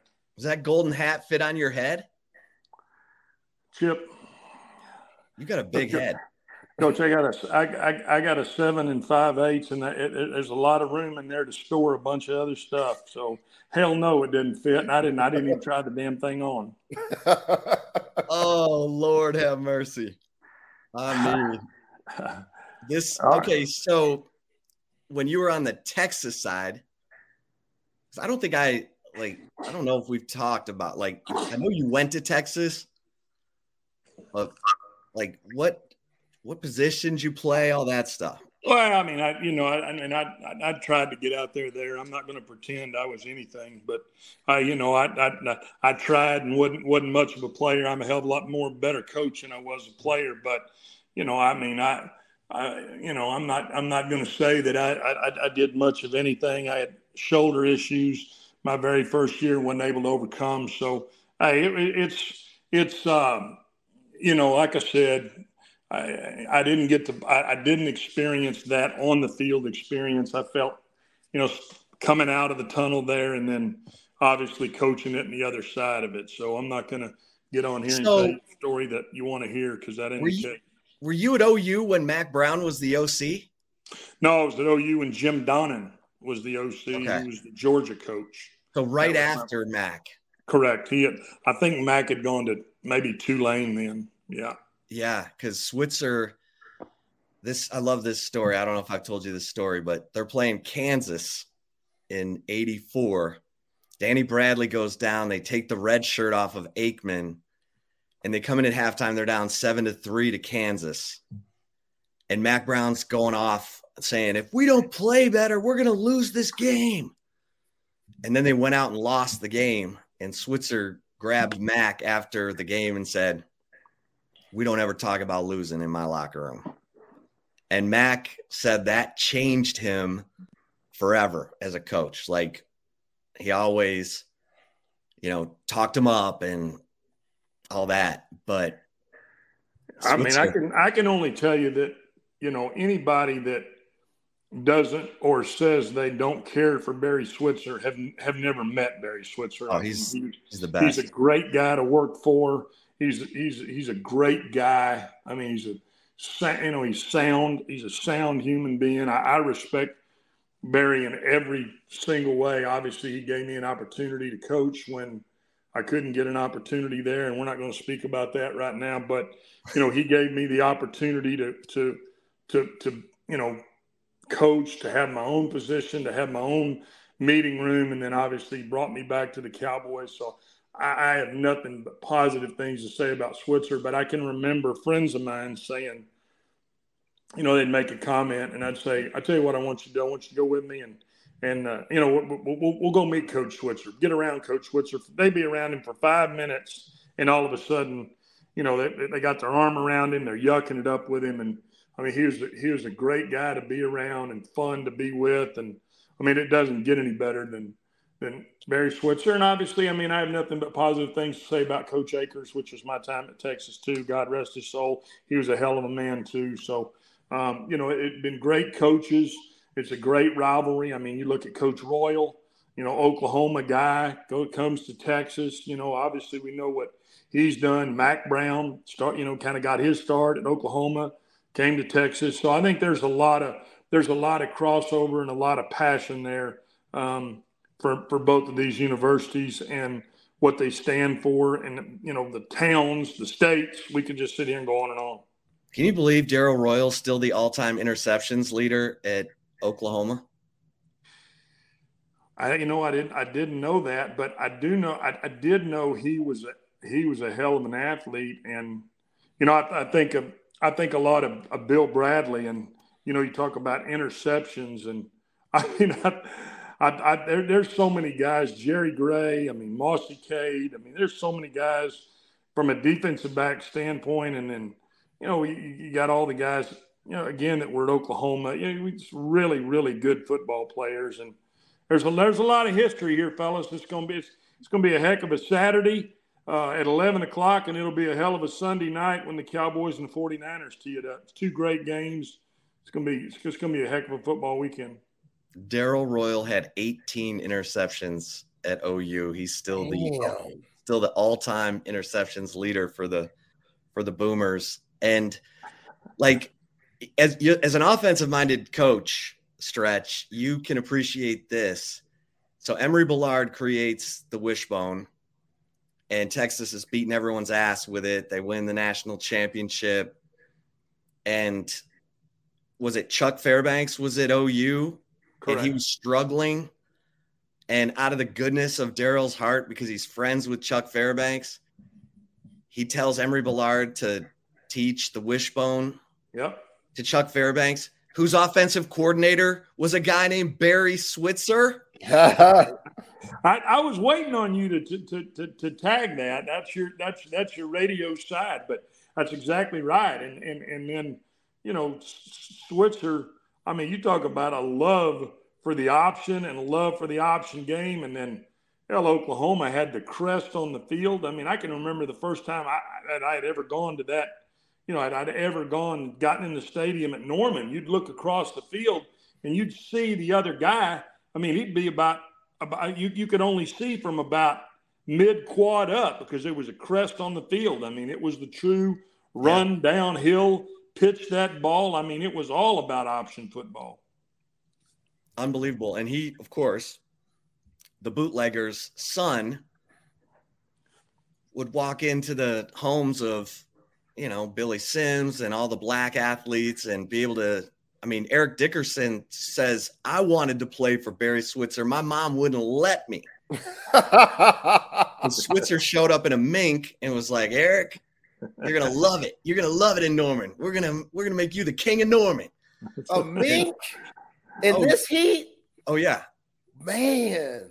And Eric Dickerson said his mom said, Ain't no way in hell over my dead body you're going to play football for that man. Right. Well, it, it wasn't in this heat. It was about February when he was in there, and okay. I'm sure I'm sure I'm sure it was I'm sure it was about 60 degrees down there. But hey, Switzer was sporting that mink coat like he was in Aspen, Colorado. I can promise you that. Went in there, went in there with not only with a mink coat, but a few other things at the time that I don't believe were. Well, the word the word was Charles Thompson told me that there was a country club in Norman where the players could go and order whatever they wanted on some members' bill. So they could always go get a meal and whatever, take a date to the country club and and uh Switzer had it, you know, whatever. I mean, and yeah. the funny thing is he's still loyal to all those players to this day. Hundred percent. I mean, you don't you won't meet a more loyal guy and and yeah, what, what, what's wrong with having a what's wrong with having a number at the country club? I worked right. at Austin Country Club and had a number. I can, I, I, I, I'd probably tell you Mr. Roberts' number at, at the country club. I charge me plenty of Bobby Jones shirts on that. What the hell's wrong with that? Right. hey, NIL baby, NIL. Let's go. Let's go. I was a little a little ahead of the time, but I, I, I, I, I'll tell you this: I had the I had the credit card to the Interurban, and I was in charge of the uh, Crimson and Cream uh, recruiting girls. And we, we, we, we didn't have any issues with money. We didn't have any issues with what we needed to cater in. And, uh, you know, if we wanted to have a little uh, frozen frescas on tap, we might do that too. What, what, I don't understand what's wrong with that, Chip. No. Yeah, not a damn thing, Stretch. Not a damn thing. That's right. You'd have been, if I if I'd invited you, you'd you'd you'd have had your narrow ass in there. You'd have been the first one invited and the first one to show up. That's what I'm talking about.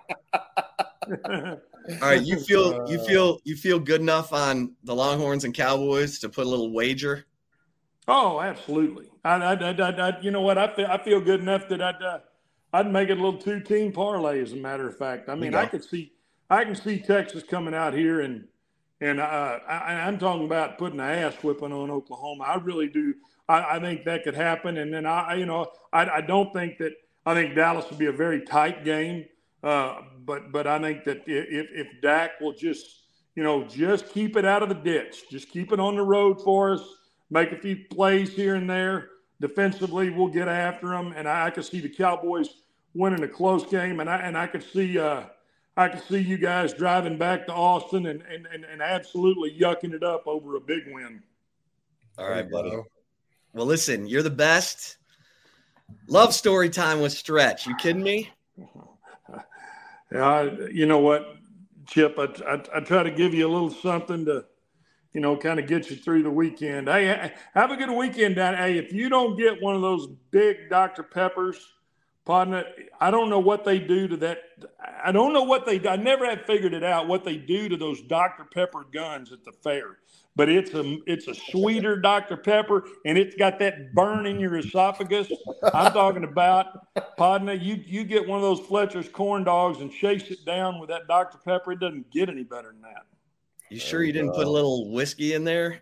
Well, you go to your church and I'll go to mine. I can't remember. I got selective amnesia. Stretch, let's do it again next week. Have a great weekend. See you guys. Have a good one. Thanks, Stretch. Right. Appreciate you, man. There he is. Story time with Stretch. You kidding me? It's the best. It's the best. It's always a good time. You know what I'm saying? Yeah, it's terrific. Um, right. All right, Zay. Oh. All right. Are you ready? Are you ready? Are you ready?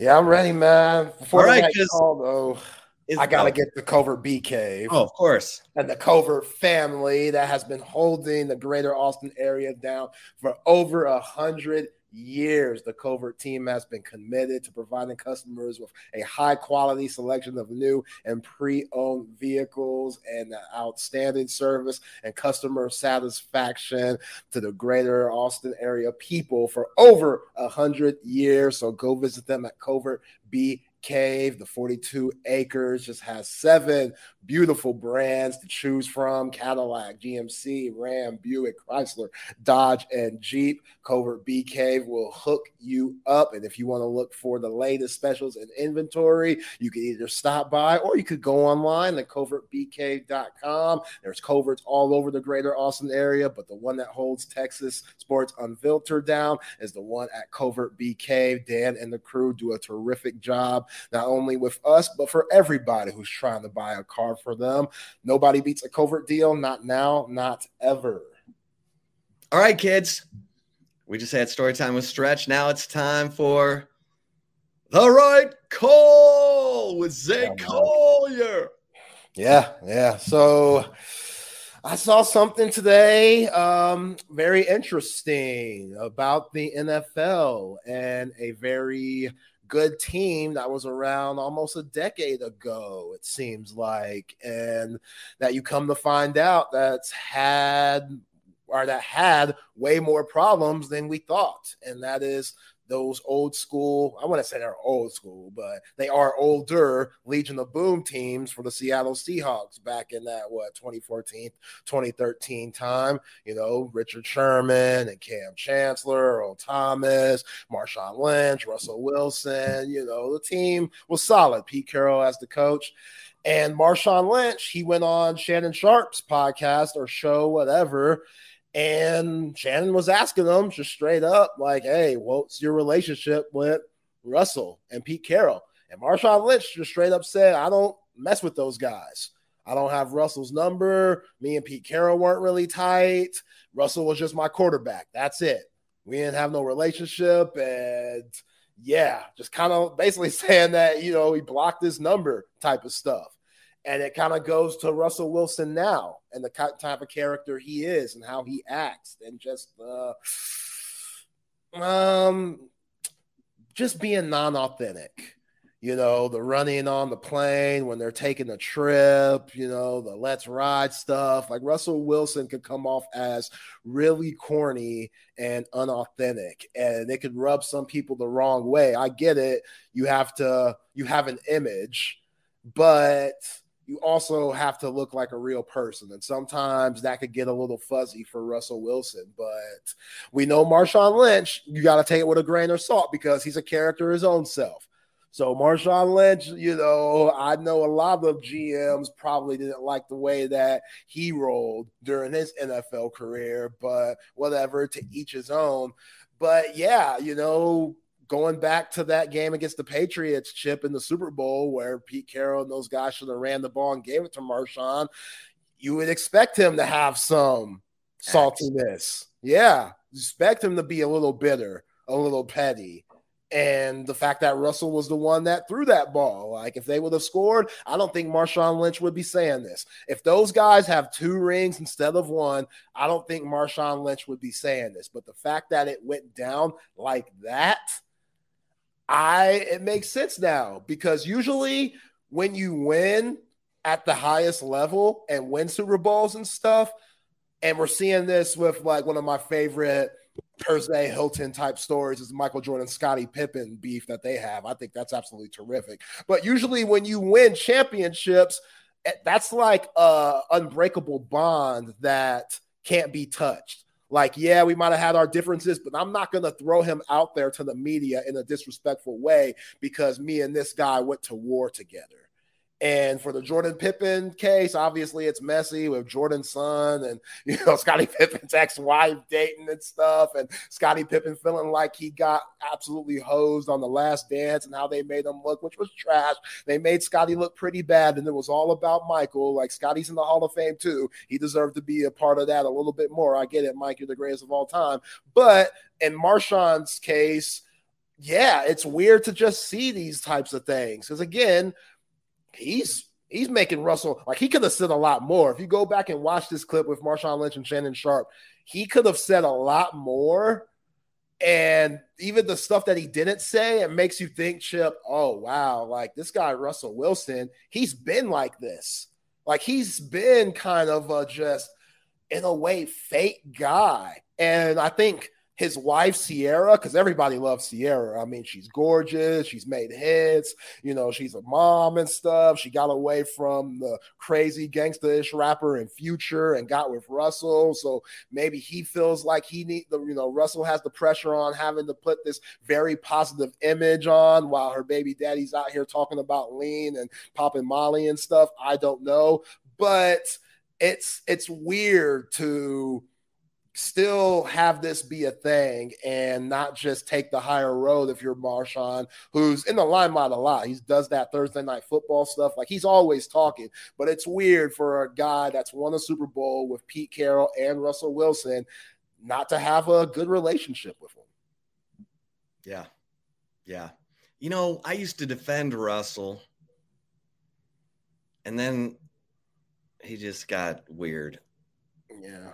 You know, like I felt like when he was still with Seattle and and Percy Harvin got dealt because there were rumors that someone got with Russell's wife from the team. Look at me. Now I'm going Persay Hilton. And that's what I'm talking about, baby. And like the locker room divided and was against Wilson, but Wilson just kept winning games and figuring out ways to win games and put up great numbers. And then he got with Ciara, and it was like he just turned into a weirdo. Like he's doing, he's doing like live streams from his bed, Mister. What, what's that stupid thing he says? Yeah, what does he call himself? Mister. Mister uh, something. Mister Un touchable or something. I don't know, some stupid weird thing. Um, he just got weird, and then I thought, okay, he's gonna go to Denver. He's gonna get it going. Mister Unlimited. Mister Unlimited. Yeah, yeah, yeah. Um, and and it was like Mister Unlimited, Unlimited. You're like, dude. Oh man. Yeah, I I I kind of kind of just threw up the threw up my hands on Russell. Because he was a he was a hell of a player. I mean, he was a warrior, but he got the Super Bowl and then he got the girl, and I think he's just like he's got the money. Doesn't he? Does he have a kid with Ciara, or does she have kids yeah. from? Yeah, Yeah. they got kids together. Yeah. But he acts like he's baby future's real father, which is good. Like you, you got to do that. You're all fa- y'all are married, so you got to act like the dad. But he makes future look bad. And look, this is the thing too. This is my petty Paris Hilton coming out for sure. Everybody listens Love to that. Future. Yo, everybody listens to Future Chip, especially for a football player. Like Future is top five hype music to jam before the game. Easily, easily. Just good turn up music, get you ready to go. You know, what he be talking about is fun. So if we can't play that in the locker room, because this guy over here might be in a verse or something like that, or he's just he doesn't have big enough cojones to take that. You know, he's not comfortable with himself to have that plan throughout the locker room because of what that dude did to your wife previously. Golden Tate, I believe it was. Okay. Okay. And then Then- they dealt they dealt Golden Tate. Like they dealt him, and Percy Harvin was like, Why are we dealing Golden Tate? He's a good player. So what if he got with Russell's wife? So what if he got with Russell's wife? I mean, so what? So then they got rid of Oh, man. Percy. And then the rest of the locker room was like, Why are we getting rid of all of our good players? Because they've been getting mm. with Russell's wife, man. That's what I'm saying. Yo, the Spurs didn't get rid of Tony Parker when he was doing the Brent Barry situation. What you wrong, TP? You're still wrong for that. You're still, yeah, Eva Longoria blew that. Like, you know how good Eva Longoria looks? She still looks good to this day. And that was when she was in her hey, her hey, Desperate Housewives, season three, Eva. Like, she was right. And Tony had to just the temptation. The temptation gets some brothers, man. They can't help themselves. Because I'm Temptation French. gets some brothers. Yeah. I'm French. yeah, but they kept them and the Spurs kept winning championships and stuff. So Yeah. yeah, what really matters at the end of the day, Russell, you gotta have stronger skin, man. You want to win, you gotta have tougher skin, dog. But yeah, I it's hard to you gotta take Marshawn Lynch's statements with a grain of salt because it's not like he doesn't have his own luggage. It'd be different if Marshawn Lynch was like a, you know, if it was an Emmitt Smith talking or a Barry Sanders. Like you're talking to Marshawn Lynch. This is the guy that says he went to the locker room at halftime and took a swig of Hennessy in multiple games. like this is a different type of character. He from Oakland for real, for real. Yeah. He's No, a he is. different type of character. So when he says stuff like this, even though I do think some of it is true, I also think, well, Marshawn, you didn't make it easy for anybody. Like you did your own thing, and I know you had your teammates you were boys with, but I don't think Marshawn just lets anybody in his circle either. So I don't, and Russell, I don't think he's ever going to say anything about his teammates. I think he understands, hey, I'm not going to talk bad about the guys I went to war with. There's a certain code in the NFL that you have to have and shoots. You saw I saw Alex Bregman talking about Carlos Correa, talking about they ain't friends. Somebody asked, "Oh, you're friends with Carlos Correa, right?" With this uh, uh Twins Astros matchup, Carlos and uh, Alex Bregman said, "Nah, we ain't friends." Straight up, straight up like that. I don't know if he's joking. I don't know. Correa Correa's a little bit of a hothead. Yeah, How about Yeah. Kobe selling uh, Pau Gasol down the river? Oh, Kobe, he did it to Shaq too. What he did to Powell? Told Pau's wife that Pau was out on the road getting busy. He did that to Powell?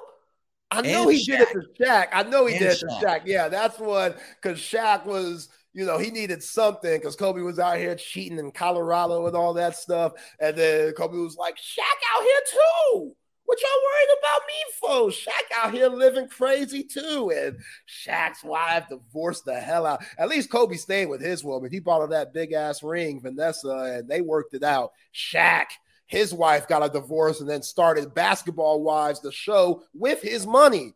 Ain't that a bitch? like, that is cold blooded. It's one thing to divorce him and just take the money and go live somewhere on an island. How many times Shaq been divorced? Wow. I just once. I know he has a couple baby mamas, but Shawnee a lot of commercials, man. A oh, lot. Oh yeah, yeah, yeah, yeah, yeah. The dude's smart. The dude's smart, and Yeah. that's the thing. That's what another reason why Kobe was so you know salty in a way. Because if Shaq wasn't doing commercials, if Shaq wasn't rapping, Shaq wasn't trying to pretend to be a cop and all this stuff, and was in the gym instead of doing all of those things. True, the Lakers might have had eight championships, seven, like Jordan and them. Like it wouldn't have stopped that let me- three. Let me tell you, the the one state you do not want to get divorced in is California because you pay alimony for the rest of your life. Oh yeah, You want to get divorced in Texas where they cap payments at they cap the payments. Let's just put it that way. yeah. I wouldn't wish that on anybody. I wouldn't wish it on anybody. Like seriously, wouldn't wish it on anybody, but do not get divorced in California. Oh, Yeah. good lord. Yeah, yeah. You, you taking the risk marrying an NBA player. Women out there, okay, they look attractive. They got great bodies. They're tall. That's all what you look for. But um, yeah, a lot of other girls like what you like. And hmm, They're in the hotel man, lobby of every away game. Every away game, man. Every single one. My mama told me her best friend back in the day, which mama, I gotta out you. This is your home girl. Uh, you didn't do nothing, so whatever. I'm throwing your home girl under the bus. My mama back in the 80s, her and her home girl back in Houston, when the Boston Celtics would come into town, they knew exactly where Larry Bird was staying. And her homegirl was a huge Larry Bird fan, and they would see him walking around and stuff. I'm like, damn, it was that easy. It was that easy if you wanted it to be. So yeah, man, and that's Bird. You know, Bird, he kept to himself. You know, he was the type of dude that mowed his own lawn and stuff, and people would take pictures outside. Like Bird, he wasn't all about that, but there's some dudes, Zion Williamson, that are all about that. so yeah. Hey, man, I gotta I gotta day. ask you about this. How about uh how about Jerritt Elliott recruiting Marcus Spears' daughter, Carrie Spears, the number one player in the 2025 recruiting class, 6'4 outside hitter. Carrie Spears committed to Texas. Big time. Yeah, she understands. This is a team that wins national championships. You want to play with the best. So, yeah, why not come here, get a great degree, play some high quality volleyball, and they're going to be good when we go to the SEC too. So, yeah, I saw that. I saw that. He, She she got her joins- top height, that's for sure. Well, she joins some other daughters of famous, um, you know, pro athlete parents. Um, my girl, uh, O'Neal, Yeah. Ke- um, oh God, who else? Anyway, Carrie Spears, baby. Yeah. Oh man, Zay. I got to figure out how to get my internet back on, man. Yeah, man. I'm Yeah, sweating. I got a lot to figure out. We don't live too far from one another. I didn't get hit like you did. That's man. I think it melted my router because everything else is working. Like the power's back. My my internet is working because I'm using an Ethernet cord from the wall to keep Yeah. all this going. But the router for all the like Wi-Fi is toast. So Anyway. well, Hey, listen. listen we love our we love our sponsors we love them all and uh don't forget kids to make your plans for monday night at salt traders coastal cooking guys you want to be on point date night make a monday night date night when she's least expecting it go get some of the best seafood you've ever had at salt traders coastal cooking this is the seafood restaurant of our man jack gilmore who also has given you Jack Allen's Kitchen. He's the greatest guy, A, first of all. And you want the best seafood, the best oysters, and a place to catch Monday Night Football? See? Be a thinking, be thinking ahead. Salt Traders Coastal Cooking, locations in Austin and Round Rock. Now, tomorrow, Zay, from what I hear from our esteemed leader who I see in the green room, the one and only BK.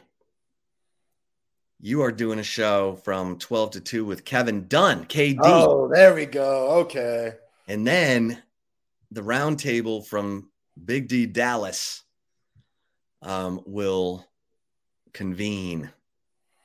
Okay, cool, man. Yeah, we're doing it big. We're actually gonna be in Dallas. You know what I'm saying? Unlike some people out here trying to represent Texas sports. No, Texas Sports Unfiltered will be here in Dallas. Yeah. Represent. We'll be, yeah, we'll be at the Harwood Tavern tomorrow, two to five. Yeah, let them So- know. Zay, we didn't do our picks, man. Can we can we like figure out our picks like right now or tomorrow? Uh, dang, man, we going overtime. Uh, know, we can't we do gotta- that. We can't do that. We'll do it tomorrow. we got tomorrow. live. Let's text each other and then we'll just announce them on the air. All right, got you. Got you, man. You be safe going to Dallas, my friend. All right, man.